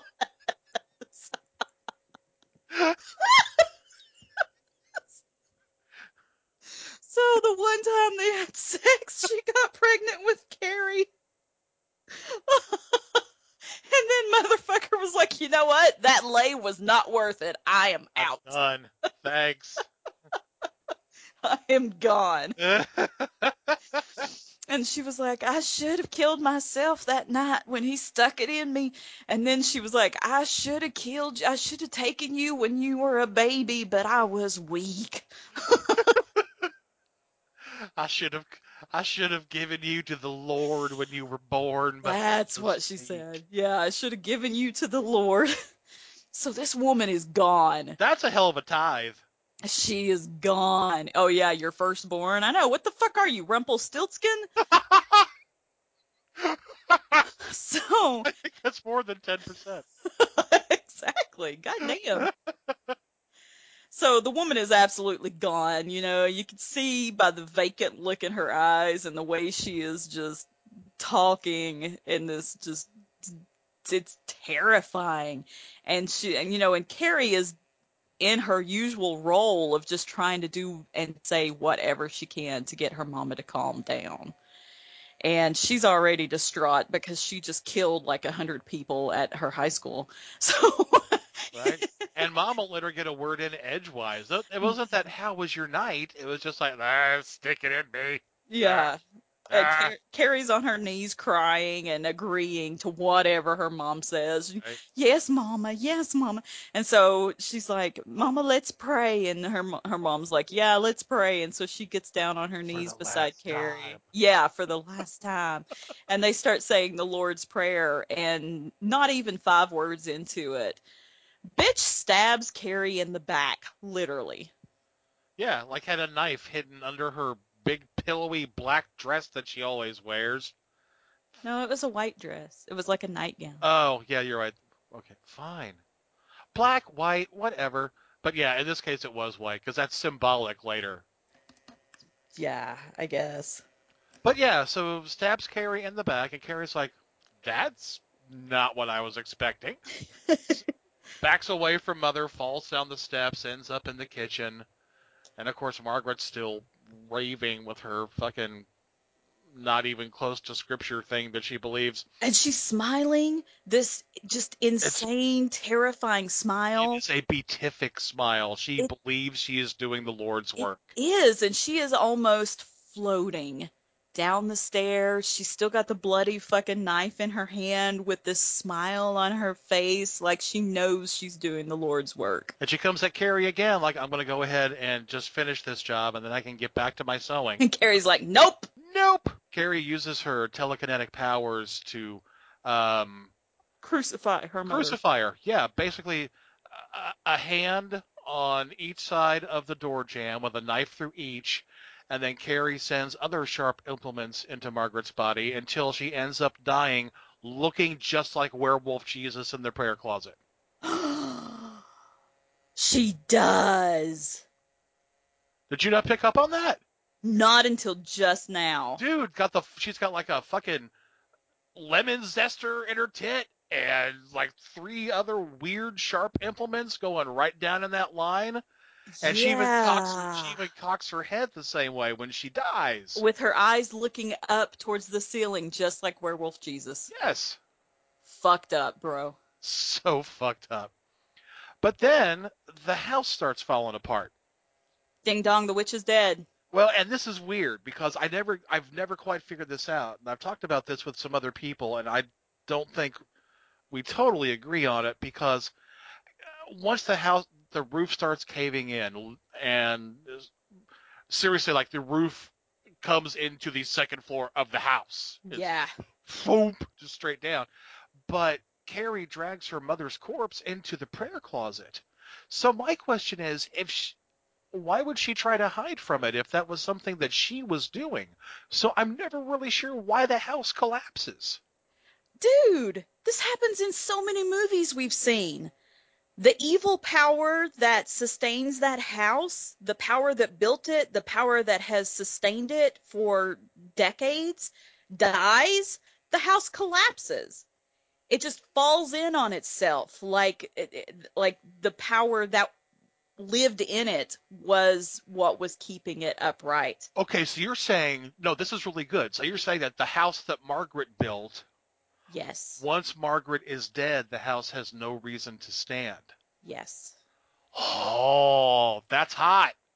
I love it, Maggle. That is hot. Yeah, it's hugely symbolic. And instead of leaving, Carrie chooses to stay and die with it. And that's fucking tragic. That is It sad as hell. fucking tragic, but it's a reflection of Uh, how she's lived her entire life. But see, can you really consider Carrie to be an innocent at this point, though? I mean, she did kill the entire graduating senior class.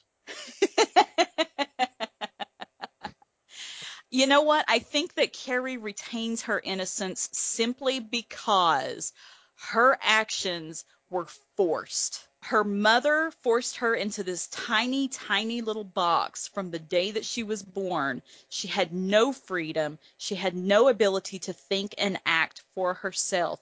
When she finally got a small taste of that freedom, the people that she was surrounded by betrayed her utterly. Her Yeah. hand was forced. Okay, okay. Yeah. I can I can see that. I can see that. I'm not so sure that still denotes any kind of innocence because I think she knew what she was doing, but I'll agree with you that it was forced. I think she was a sick little girl, and I think she snapped. Well, but that's what I thought about Emily Rose, and you gave me hell for that. We're not talking about demon possession. We're talking about a psychotic, psychic episode. And I think that she retained and kind of absolved herself a little bit in the end, and it, it was sad, and it's it's just a really pathetic kind of ending. But she chose to stay. She pulled her mother into the closet and she stayed with her until the bitter end. Who else did she have? Exactly. She had nobody else. After Tommy got, after he literally kicked the bucket, you know, and the gym teacher was not reliable. It was the only other person in her life that she trusted was Tommy and the gym teacher, and they died in that episode. Yeah. Well, Jesus Christ, I need a drink like right fucking now. But Right? let's but let's talk about let's talk about that ending. Let's talk about that weird ass tacked on ending. Jesus. And you know what? I can't help but think that kind of set the stage for all of the 80 slasher films that followed. You're not wrong. You're not wrong.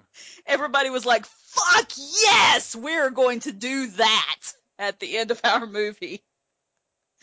So Oh. poor Sue, poor fucking Sue, who uh. escaped the gym barely because she was kicked out right before Carrie went into her psychotic episode. Hair like a clamshell. Hair like a clamshell, Sue is at home, just in shock and traumatized, and her mother is nursing her back to health. She has this nightmare. There's this nightmare sequence where she is in this beautiful, long, flowing white gown and she's carrying flowers up to where Carrie's house stood. Now, of course, the house is not there anymore. It collapsed under the weight of evil Margaret's demise. It's the so, it's the opposite of poltergeist. yeah. Yeah. So she, in this dream sequence, she walks down the street carrying these flowers and walks up to the vacant gravel lot that is now there. And there is a sign, a for sale sign, which is really fucking optimistic. There's a, a for sale sign shoved down into the gravel in the middle of this empty lot. This is a unique fixer upper opportunity. It is indeed. It's a build to suit. You know, but it says for sale across it, and it's like this white cross shaped sign, and somebody has spray painted in black. Carrie White burns in hell, and it has an arrow pointing down towards the gravel. So Dream Sue walks up to this cross and she lays her flowers on the ground there as, you know, in remembrance of Carrie. And this bloody hand comes flying up out of the gravel and grabs Sue's arm before she can let go of the flowers. And she wakes up screaming, and her mother grabs her and is like, It's okay, I'm here, I'm here. And she just keeps screaming, wide eyed terror, staring into her bedroom, but still seeing this nightmare scene where Carrie came up out of the ground and grabbed her. It's okay, honey. It's okay, honey. It's not okay. It's, It's not okay. It is not okay. it is so not okay. Oh my god. Well, shit. That's Yeah. uh I guess that's it. that's Uh, Carrie. Uh plug it up for Carrie. so I guess at this point we're going to take a break and then we'll come back with Act Three of Kiss the Goat. Hang with us. Black Annis Horror Podcast. The podcast that will change your life forever. That is not what. That's not. No. Intense. This is going to be filled with spoilers. So insightful that you will question your place in the universe. I don't like gore. Mind blowing. Repetition of the repetition. Is that a word? That is now a word. Inspiring. It's almost like a little advertisement. Life changing. It's one of two things all the way through either predictable or stupid. Black Annis Horror Podcast. Exclusively available on the Legion Podcast Network. Welcome back to Kiss the Goat, and it is time for America's favorite game of games about games and stuff. Three questions. Three questions. Stop! Who would cross the bridge of death must answer me these questions three. Ere eh, the other side we see.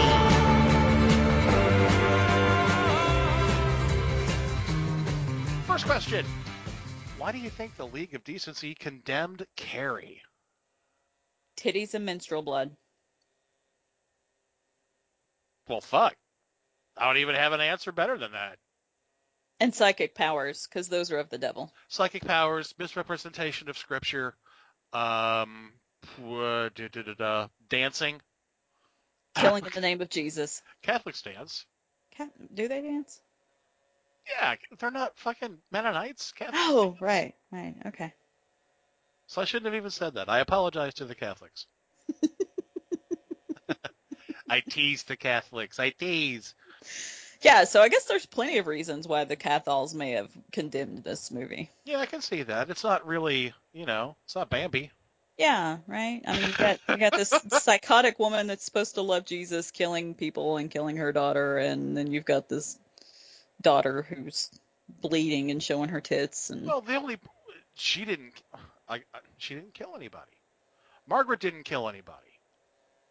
She stabbed Carrie, but that's not what killed her. that's true. She did try to kill Carrie, though. She it was attempted murder, but she didn't. She didn't do it. Right. Okay. Fair enough. All right. I give it.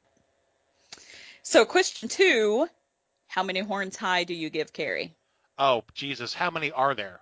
I mean, out of six? six. Fucking six. It- doesn't really matter what kind of parameters you give me. One out of you know what nine thousand? It's a nine thousand. it's Ric Flair. It's even even as a Stephen King adaptation with the changes they had to make and going from that weird kind of epistolary style that King used. De Palma achieves that with the split screen effects and everything else. So even as an adaptation, it's just fucking aces. And the like I said, the more I watch it, the more I get out of it. I fucking love this movie.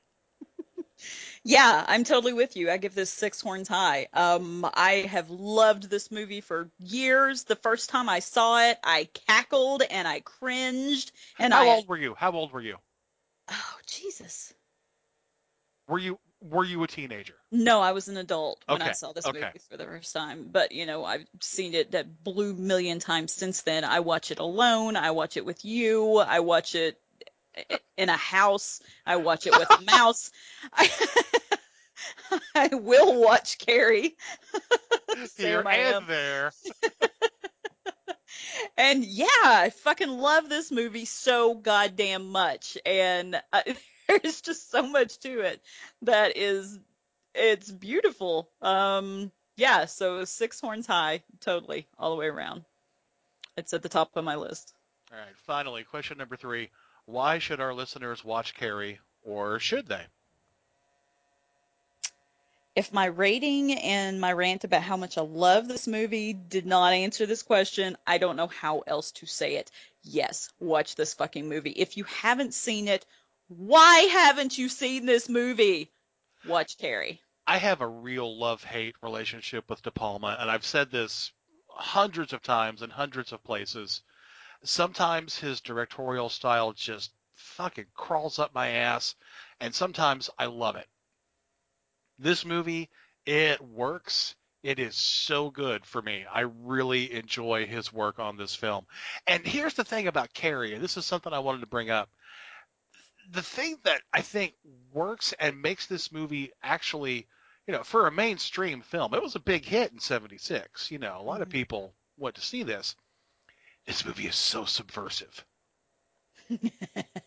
and it is subversive because this movie shows women as totally different from men. Practically just uh, uh, another, they're like a fucking alien race. The men in this movie are um, objectified, they are just stereotypical people, and they are the weak ones. In this movie, the women are completely in power, and they manipulate the idiot men in their lives, Billy, Billy, to do whatever they want them to do.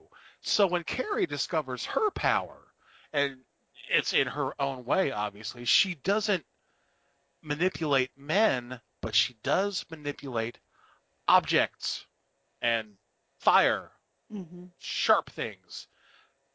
And it's almost like you wonder if the point of the movie is that what Carrie becomes and what she allows herself to be a, a vessel for. Is that like the next step, like some kind of weird, violent, militant level of self-awareness? There's a lot to be said about. Do we still have the battle of? Yeah, we do. The battle of the sexes is worse than ever it was. You know, Well, whether you're spending some time in your prayer closet or waiting to see if you're going to get crowned queen of the prom, you're going to get thirsty at some point. So, aren't you glad you're listening to us? Because it's time for America's favorite drinking game, Drinking with the Devil, where your love of movies meets your disdain for your own liver. drink. Every time the gym teacher hits, slaps, or curses at a student. Drink every time we see William Katt's charming, blindingly bright smile. Drink every time Piper Laurie quotes scripture incorrectly. What was that shit about the raven? the fuck was that? It's so fucking weird. No. Drink every time Nancy Allen says Billy while she's blowing John Travolta in the car. Billy, Billy, Billy, Billy. Oh god, I've seen some bad blowjobs in my life, but good lord. Anyway, our final Grandmaster challenge: drink every time Carrie says, "No, Mama, No, Mama. no, Mama, no, Mama." Well, now that you're good and hammered, let's go ahead and play America's favorite game of questioning and answering.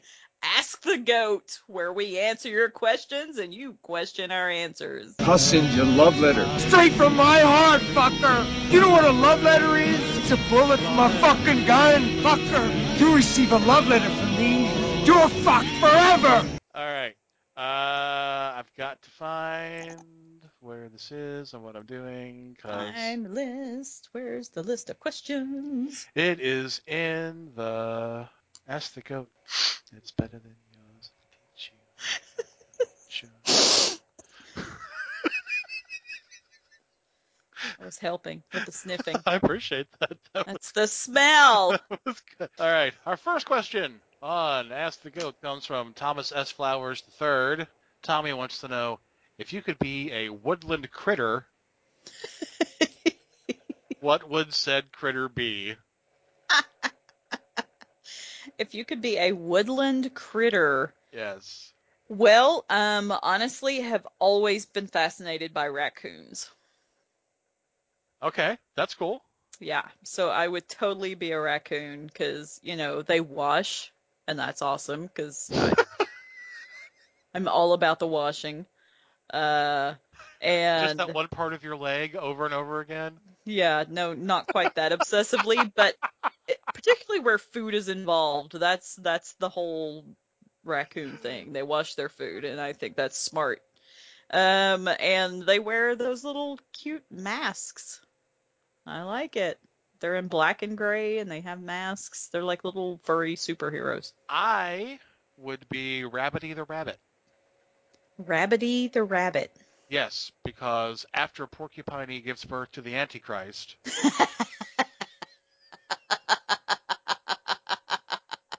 the other woodland critters eat his flesh and have an orgy in his blood.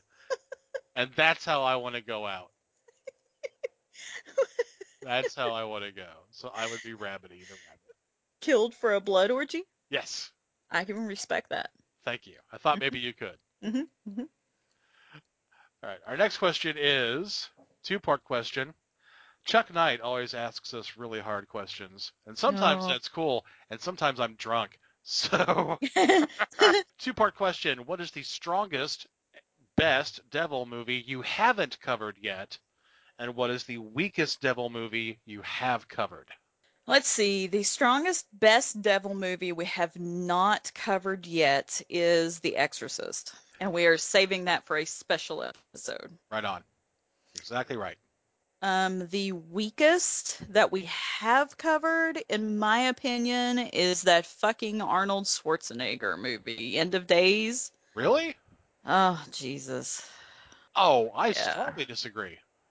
Well, I mean, I didn't Okay. like it, but Gabriel Byrne's amazing in that. well, that's true. It did have Gabriel Burns in it. Um, my answer is Night Train to Terror.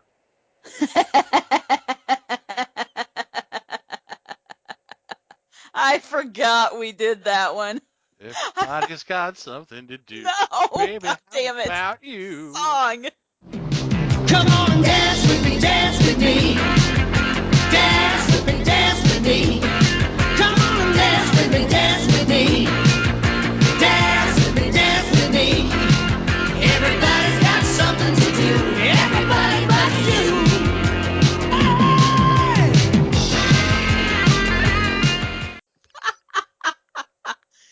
Right, you're right. I think I blocked that from my memory on purpose. You know what? I would not blame you if you did, because you're trying to save yourself from further mental anguish. Save myself.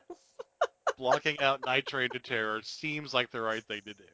And you know what's really sad is the fact that the first thing I remember about End of Days is that it was fucking Arnold Schwarzenegger. Like, it was so bad that I completely forgot. Oh yeah, that was Gabriel Burns. He's fucking hot. That was Gabriel Burns pissing gasoline. What's not amazing Uh. about Gabriel Byrne pissing gas? Okay, yep. I changed my vote. You're right. Not to passing gas, pissing gas. Pissing. There's a difference. There is. mind you, but it's there. All right. Um, as you know, Sin always throws us a few questions. Bless her for that. Uh, her first question is, "What the hell did I eat?" Chocolate covered crickets. That's a good one. I'm going to go with curry kebabs. Peyote pizza. she does live in the desert. With some mushroom tea? Yeah. Yeah. Yeah, Why not? Grilled cactus? Do you grill cactus? I don't know. Can you eat that shit? It's succulent. Oh, hmm. Cindy's next question is I recently discovered that some people believe that demons can be sexually transmitted. Your thoughts on this? Also, are condoms demon proof? And what about dental dams? Or should I say, dams? Well, I I will I will admit to this. There have been a few times during sex when I sounded like I was possessed by demons, so that's entirely possible. We've been talking about this way too much this weekend. it's been a lot of sex noise conversation in our house. there has been. What's up with that? I don't know. we should just start recording shit for the show. No. No. Okay. Uh, y- you know, there was a movie last year called It Follows, which was pretty much about demons being sexually transmitted. Ugh. The problem is that movie's a piece of shit. I know a lot of people loved it. Cootie and I did not. We were angry when we were finished watching it because I've seen home movies that were better. So I kept waiting for the payoff, man. I kept waiting for it, and it was all like building up suspense and then just kind of falling flat. It was kind of like when you're on the verge of orgasm and you're like, yes, yes, yes, yes. Oh, really? Why did you change rhythm now? You just totally fucked that up. yeah, so It Follows is like an edging movie. That's really all it is, and then ruins it. Yeah. Ruined orgasm of it.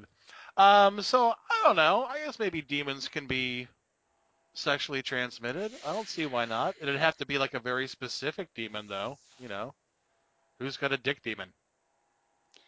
I've left a few relationships feeling like I had the devil on my tail, so why not? Okay, well, I'm gonna go for it. Um, also, are condoms demon proof? Um, only if they're the lambskin ones. Thank you so much. Matthew Tangent has a question. He has two questions, actually. This first one was If you were to be thrown into one of the movies you have reviewed, which would you pick? I wouldn't mind being in with Gabriel Byrne as Satan. That would be cool. Now that we've been talking about him for the last 10 minutes. You just like that threesome where everybody blurs together into one giant throbbing mass of flesh. Yes. All Yes, right. I do. All right, that's fair. Having said that, I would go into the devil's advocate because A, I'd be a rich lawyer, and B, I'd be banging Charlize Theron. What? oh, you get to talk, but I don't. I didn't say that. Plus, at the end, I get to sh- I get to shoot myself, and then I come back to life, and I'm still banging Charlize Theron. Boom! Charlize Theron is hot. Fuck yeah, Charlize. Yeah, I've I'm always thought- sorry. I I would have to demand a celebrity pass for that. I would too. That's fair. if we're lucky, we could just make that a wash. Yeah, yeah. Uh, Matthew's second question is, what does a soul taste like? Sangria. Chicken. Both good answers. Yeah. All right then. Maybe chicken based with sangria? Is that a thing? Well, they pair well. Marinate that shit. I'm for it. All right. Our next question is, oh, from Joseph Petrucciello. What does our Dark Lord think of Fox's Crapfest series Lucifer? We haven't watched it Nope. because making Lucifer be a private investigator in L.A. is stupid. That's like having Jesus managing the electronics department at Walmart and making a TV show out of it. Yeah, but you know what? I gotta think that the Dark Lord is is just like any publicity is good publicity. So yeah, whatever keeps his name on people's lips and in their minds and on their hearts, bring it. That's what the Satanic Temple is for. That's what Ash Ashtaroth is doing in New York right now. So shout out to you, Ash. You're my buddy. That's right. Okay, let's see. Tommy's back with another question. He says, "If I could have one superpower, what would it be and why?" I want Cootie to answer too. What? That's what he says. I always answer. Unless it's some fucking like movie geek specific requiring X's encyclopedic knowledge. I always answer. So yeah. Kiss my ass, Tommy. Um, I'll do respect and shit. so if I had a superpower, what would it be? I have asked this question before because I have been asked by other people. I would want the power of invisibility. Because there are days when I just want all y'all motherfuckers to leave me alone and I want to be able to be invisible. Not to mention I could, you know, watch people doing shit that they would not necessarily want me to watch otherwise and I would get a kick out of because I have a voyeuristic streak. It will probably come as no surprise that my answer is exactly the same and for the same reasons. I don't want. I don't want to fly. I fucking hate to fly, if I'm honest. don't want to fly. Don't want telekinesis. I don't want to be able to set fires with my mind. But I do want to walk into someone's home and watch them masturbate while they're not aware that I'm there. Right? Or just take a shower. Something. Yeah. Or, you know, I want to watch the kinky sex that they have, and they don't want anybody in their lives to know that they actually, you know, like to wear gimp masks and take it up the ass by two men at once. Right. That's the shit I want to see. Same here. Who do we know that has a giant black rubber fist dildo and we would never guess? exactly. That's what I, wa- want to find out. I want to That's the kind of shit I'm into. So yes, invisibility, that's the bomb. Joseph Nance is Josie. Sorry, I fucked up your name, Josie. I'm drunk. I just went all enemy mine on your ass. Michi Ma. Beautiful. Uh, Josie wants to know what products or services were most certainly designed by the devil, aside from the Comcast customer service hotline. Oh. Now, Cindy says underwire bras and high heels. I I totally agree with the underwire bra thing. Um, I kind of like high heels, but they don't agree with me at middle age. So, um, They look great. They may not feel great, honey, but you look great in them. oh, they're hot. Yeah, yeah. Can't disagree with that. So I'm gonna go with um bras and tampons. Tampons? Yeah. This is probably not the place to discuss this because I know you don't like them, but I've never really understood why. Because I don't like shoving a wad of cotton up my twat for several hours. It's just, Okay, no, no, that's fair. That's that's yeah.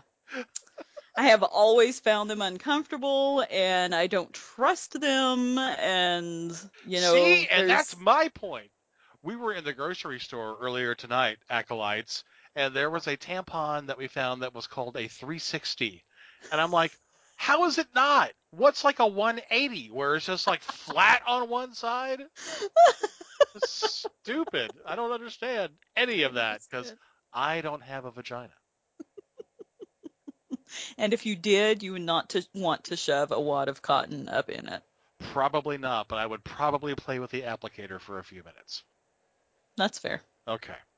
Uh, let's see. Do I have an answer? For... I don't even know if I have an answer. Wait, what was the question again? Something about products designed uh, by the devil. Uh, let's see. Non-twist off bottle caps. and uh, fishing reels. Fishing reels? Dude, you ever try to fucking put new fishing line on a fishing reel? It's awful. It makes knitting look easy. Oh, no, I've never tried that. Oh, it's the worst. I hate it.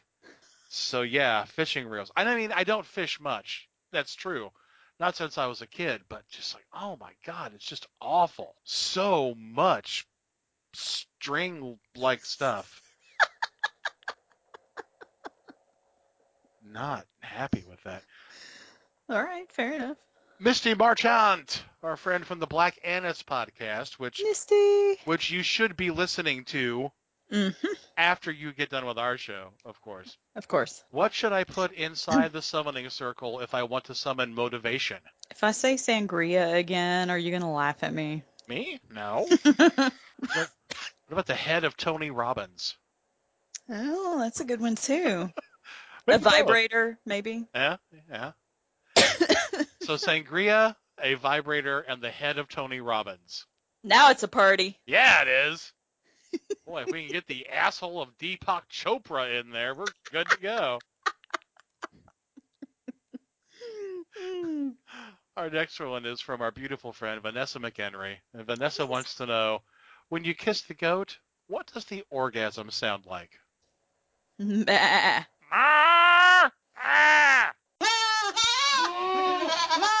Something like that.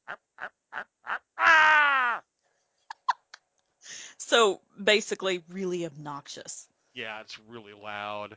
Yeah. It wakes the neighbors. They call the cops. Yeah. And then you're standing there in your underwear trying to explain that nobody's dead yet. It's like an old Lloyd Kaufman movie. It's terrible.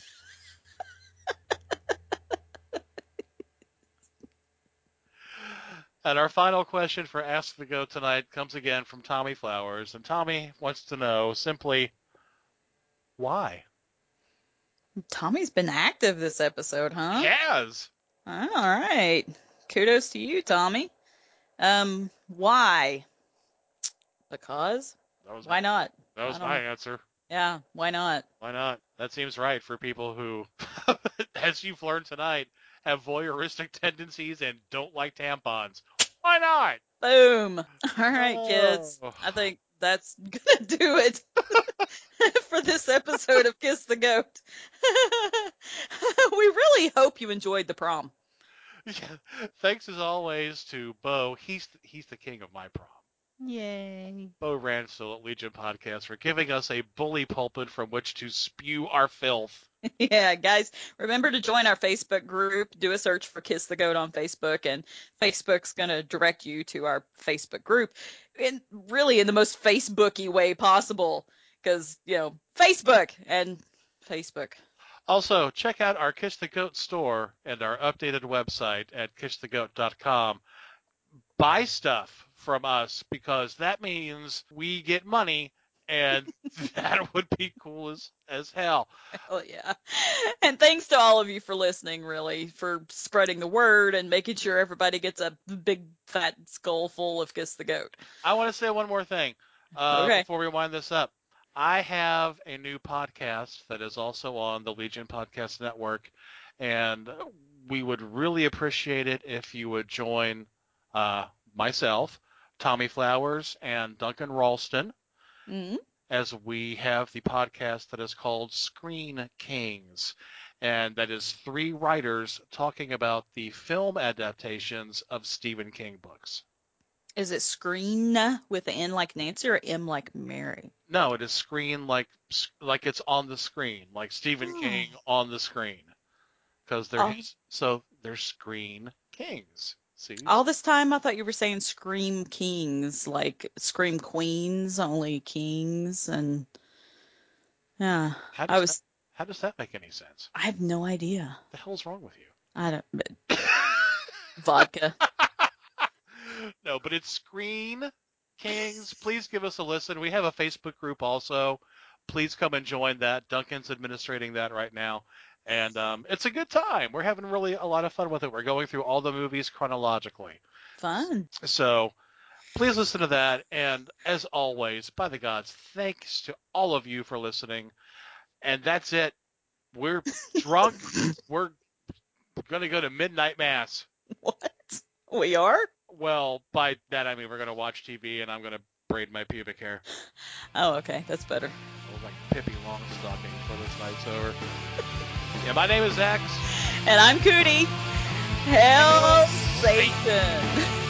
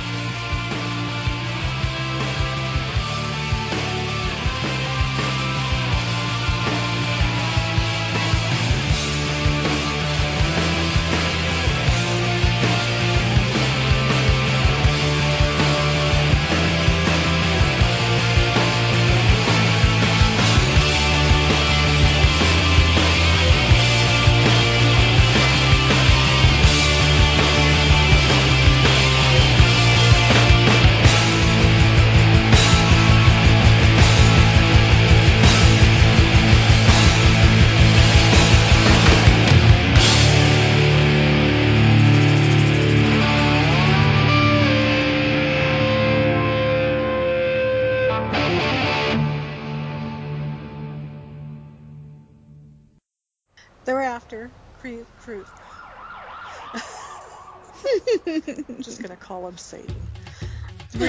there you go. It's the smell. they can smell it.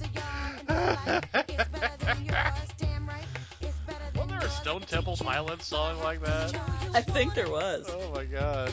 When dogs begin to smell.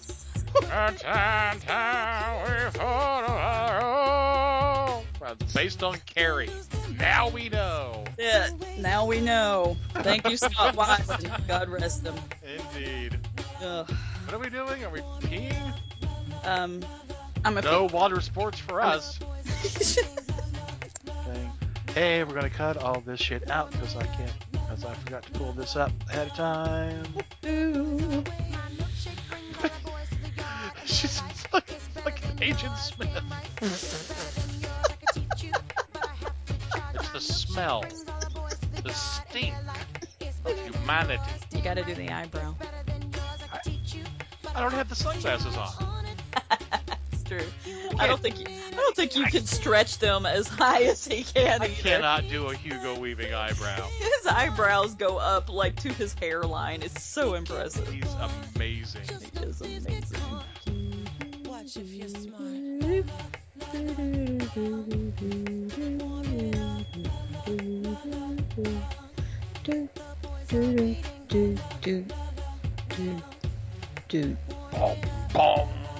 You're gonna get thirsty at some point. I can guarantee you.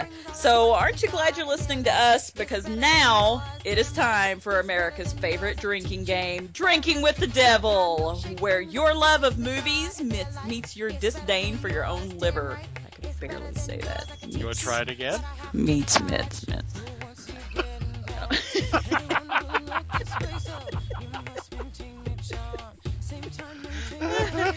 yeah, let me see if I can say that better. it was great, except for when I said mitts instead of meats. Yeah, well, even that, yeah, well. La, la, la, la, la. Do you have a vibrator going? No, they're a puss bucket. Jesus. I heard that all the way out here in the living room. Sorry, was I a little over enthusiastic with that? That was a, a little bit. It's okay. It just sounded like it just sounded like eight women screaming, "Plug it up!" No big deal, Well, then there you right? go. How could that be bad?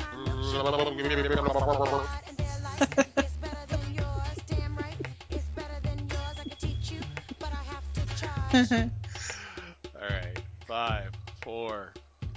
You can also join her Facebook group, Modern Wix X, X, uh, three, two. You can also join her Facebook group, Modern Wix X, three, two. I have this phone shoved up my ass. Can you hear me? While Senator Ted Cruz has worked. Did I call him Ten? I know what you're thinking. Where can I get more sin? Well, I'll tell you. Sorry, go ahead. No, no. Fuck, I fucked that up. Do that over. Shit. Too busy laughing? Five, four, three.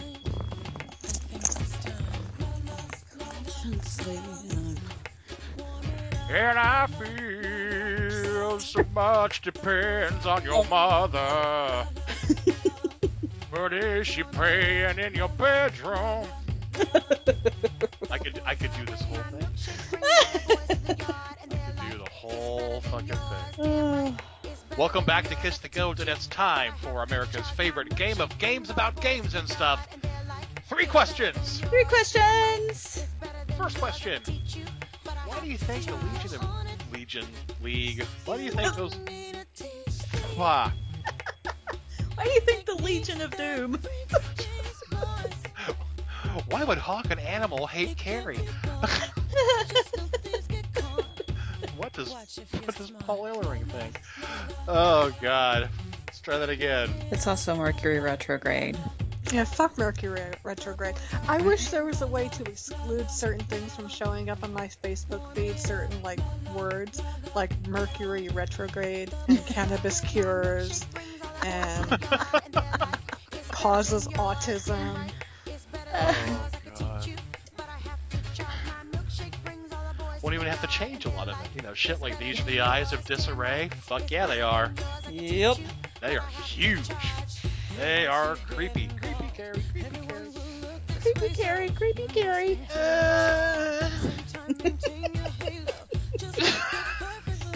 oh, goddamn this movie. Oh, love it, love it, love it. Plug it up. Plug it up.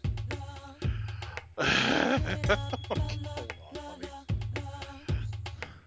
let me. Coming hit. back. Let me hit it. I got the comeback. I know. After third break. That's you. That's all I was gonna say is we're coming back after the third break. Okay. Just to help you remember. I, well, I appreciate that. You probably already knew that. I'm buzzed, but I'm not that buzzed. Yep. I know where I'm at in the show. Three, two. Welcome to Kiss the Goat. This is episode 33, and welcome to it. Wow. See, that was a joke. Oh.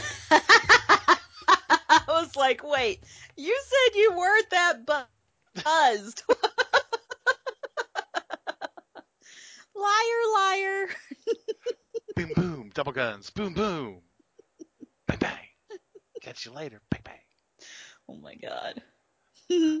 Five, four, three. really? What? Are you not muting for vaping? I, you were in the count. You weren't gonna come. I stopped by the time. Don't give me shit.